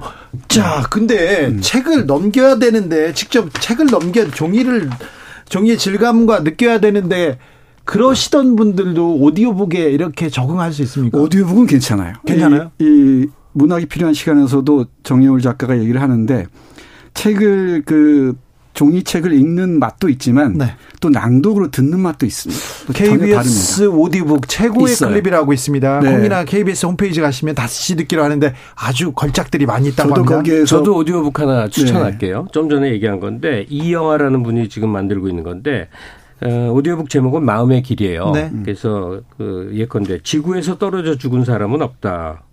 하여간 그 20분 내외의 이 얘기를 주로 이어폰 음. 꽂고 예. 뭐 어디 가는 길이든 차 안이든 산책길이든 이렇게 들으면 뭐가 이게 확 남죠. 나 네. 그래요? 네. 정화되는 느낌. 네. 금방 마음의 길. 우리 주진우 기자께서 말씀하신 KBS 라디오 최고의 클립에서 들은 게 메브 빈치의 그 겨울의 일주일. 그러니까 그건 완독은 아니고요. 예. 이 정리해서 들려주는 것이더군요. 근데 많은 도움이 돼요. 네. 전체 윤곽을 잡고 이 책, 이 소설의 큰 흐름을 예, 이어가는데 많은 도움이 정승태 님이 시립도서관, 공립도서관 가면요. 네, 사이트 가면 네. 오디오북 무료로 들을 네. 수 있어요. 네. 그래, 대여하기도 하니까 좀 찾아보세요. 얘기합니다. 네. 김승현 님, 이 시간은 주진우 라이브가 빛나는 시간입니다. 얘기했는데 정여울의 문학이 필요한 시간. 여기서 여러 작품을 만나다가 또 그 작품으로 넘어가는 맛도 있을 겁니다.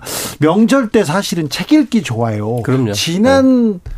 지난 설 때 저 내려가서 며칠 만에 사흘 만에 음. 태백산맥 열권을 읽었어요. 네. 그냥 거기에 그냥 빠져가지고요. 남들이 뭘 하든 어딜 가든 그 열권을 이렇게 쭉 읽었는데 너무 좋더라고요. 그러고 나면 몇 달이 풍요롭죠. 아 그렇죠. 네. 장편 소설, 네. 대하 소설, 대작을 읽고 나서의 그 풍요로움. 네. 그것도 느끼면 좋은데. 그러니까 지금 주진우 씨가 그 대작을 읽는 비결이 뭐냐. 음. 그러니까 사람 속에 안 치여 사는 거예요. 그래요? 정말 끝없는 약속들 속에 살지 않습니까? 네. 일주일에도 약속이 4개, 5개. 그 약속의 태반은 또 술 약속이에요. 네. 만나면 쓸데없는 얘기로 이어지고. 근데 지금 얘기하신 것처럼 이제 책이라는 통로를 갖게 되면 그 만남을 통해서 이루어진 그 시간들이 좀 피로하거나 아깝죠. 자기 시간을 더 많이 갖게 되고. 그렇죠.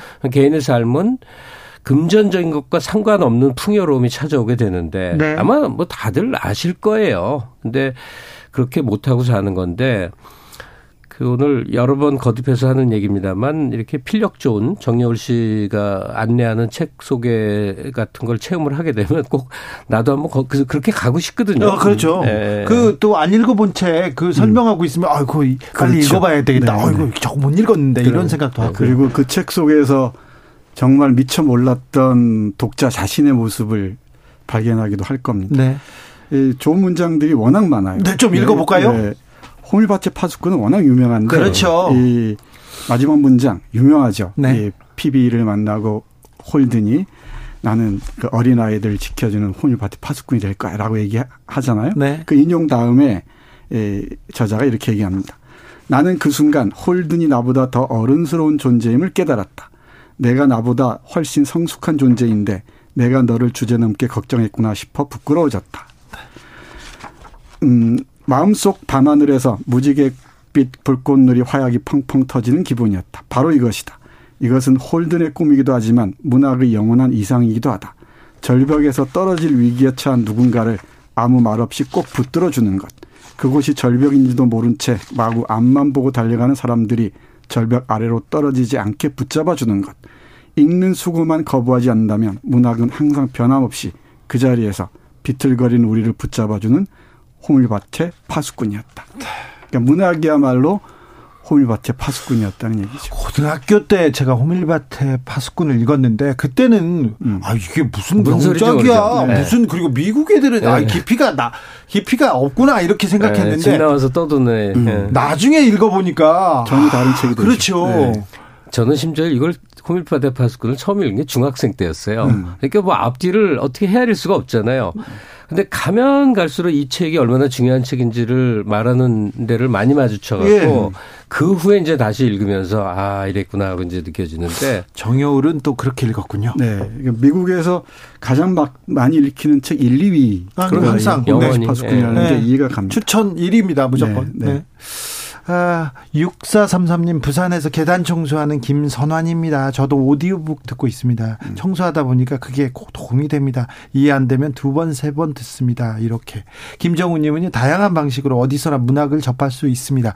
그런데요, 지금 책은 가까이 두면 손에 잡으면 놓기가 어려운데 또 손에 안 잡으면 또 잡기 어렵습니다. 엄도 안 나요. 어, 그렇죠. 한번 이렇게 맥이 끊어지면 그렇죠. 끊어진 네. 사람이 음. 많은데 이 정여울 책을 읽으면요 다른 책으로 지금 넘어갈 수밖에 없습니다. 음. 다른 문장도 좀 보여주세요. 네, 이 문학이 뭐냐는 얘기를 많이 하는데 문학의 힘에 대해서 작가가 각별하게 얘기를 하는데 문학을 이렇게 얘기합니다. 모든 상처 입은 자들의 마지막 보루라고 네. 얘기를 해요. 이분 이 이런 얘기 많이 하셨어요. 네. 이 우리 많이 무력하고 힘들어질 때 있죠. 예. 요즘 어떤지 모르시겠습니다. 아, 모르겠습니다만은 아, 이, 이럴 때 문학이 필요하지 않을까 싶습니다. 한번 읽어볼게요, 이 문장. 예.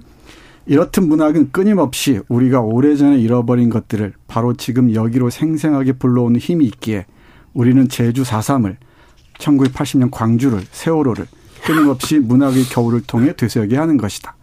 우리가 또렷이 그날의 그 아픔을 기억하는 한 책임자들은 영원히 그 사건의 죄책감으로부터 도망치지 못할 것이며 떠난 이들은 영원히 우리 가슴 속에 살아남을 것이기 때문이다. 그리하여 문학은 잃어버린 시간을 끝내 보듬고 부둥켜 안고자 하는 그 모든 상처 입은 자들이 마지막 보루다. 문학은 우리를 결코 잊어서는 안 되는 그 시간 속으로 초대하여 이야기의 반딧불로 은희와 상징의 횃불로 우리의 상처 입은 마음을 치유한다. 잃어버린 존재들을 끊임없이 되새기는 것은 결코 부질없는 시간 낭비가 아니다.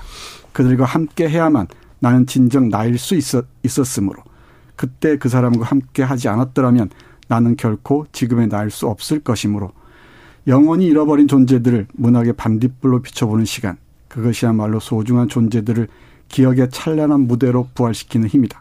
나는 잠 못 이루는 밤, 내 밤, 내 곁을 꺼지지 않는 등잔처럼 밝혀주는 문학을 통해 매 순간 발견한다.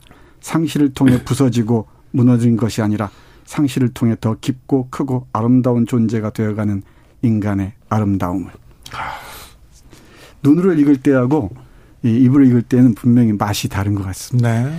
저는 이 책의 어, 그 문학이 필요한 시간에서 소개하는 수많은 책 중에서 못 읽었는데 이 소개를 통해서 제일 읽어보고 싶은 게 바로 그 잉글리시 페이션트예요. 네. 영화만 봤거든요. 네. 영화 보셨어요? 아, 영화도 봤고 책도 봤죠. 아, 이 정열 씨 앞부분만 제가 잠깐 읽어볼게요. 네. 회복하는 사랑에 대하여라는 제목인데요. 모든 희망이 다 사라진 뒤에도 무언가를 다시 시작할 수 있을까? 어떤 억울함도 분노도 없이 모든 것을 다시 시작할 수 있을까? 내 이런 질문에 이 작품은 너무도 해맑고 다정하면서도 수줍은 미소를 지으며 그렇다라고 속삭인다. 마이클 온다치의 잉글리시 페이션트는 도저히 치유될 것 같지 않은 무시무시한 상처를 끌어안고 사는 사람들의 이야기다. 동시에 모든 상처와 절망의 시간에도 불구하고 도무지 지상에서는 불가능할 것 같은 아름다운 사랑을 실천하는 사람들의 이야기이기도 하다. 음. 네. 네. 그 우리 버스를 타거나 지하철을 타거나 하죠. 네. 아니, 그러면서 아, 저는 버스에서 책 읽는 걸 좋아하는 편인데 예, 뭐 몸이 받쳐주기도 하고 그래서 그런지 모르겠습니다만은 버스만 타면 어지럽다고 얘기하고 그런 사람도 있어요. 저는 버스에서는 못, 못 읽습니다. 아, 지하철에서는 좋습니다. 그럴 때 오디오북을 네, 들으면서 네. 네. 이게 근데 한강변 사는 사람들한테만 해당돼서 약간 누구 약 올리냐 그런지 모르겠는데 이 세상에서 책 읽기가 제일 좋은 데를 저는 알고 있어요. 어딘데요? 강아지 산책길로 한강 자전거 도로가 엄청나게 길잖아요. 네. 거의 많이 많이들 다니거든요. 근데 도처 요소 요소가 몸을 이렇게 은신할 때들이 많아요 거기는. 벤치가 많아서. 아니 벤치 그냥 바다, 풀숲 음. 강 앞에 강 바로 그냥 바로 앞에까지 또 가는 그, 이 누각 같은 게 또 쭉 있어요. 그래서 집에 반려견 있으신 분들은 요즘에 좀 춥죠. 근데 네. 이제 날 좀 풀리고 그러면 강아지 데리고 나가서 쭉 걷다가 이 녀석도 좀 혼자 놀고 싶어 하거든요. 그럼 네. 옆에 놔두고 한 1시간, 2시간 천천히 있다 오면 세상이 천국이죠. 거기다 삼각김밥 두 개 정도 또 같이 가져가야 돼요. 먹어가면서 제 얘기하는 겁니다. 네. 오디오북 들으면서 산에 가는 것도 좋습니다. 그렇습니까? 네. 네. 5758님 세 분 계셔서 이 시간 행복하고 즐거웠습니다. 많은 문학 좀 읽어주세요. 감사합니다 하는데 저희가 감사하죠. 오늘은요 정여울 작가의 문학이 필요한 시간 읽어봤습니다. 김갑수 선생님, 정선태 교수님 감사합니다. 네, 네 고맙습니다. 고맙습니다. 네. 명절 잘 보내세요. 네. 네. 이소라의 바람이 분다 들으면서 주진우 라이브 여기서 인사드립니다. 저는 내일 오후 5시 5분에 어김없이 돌아옵니다. 지금까지 주진우였습니다.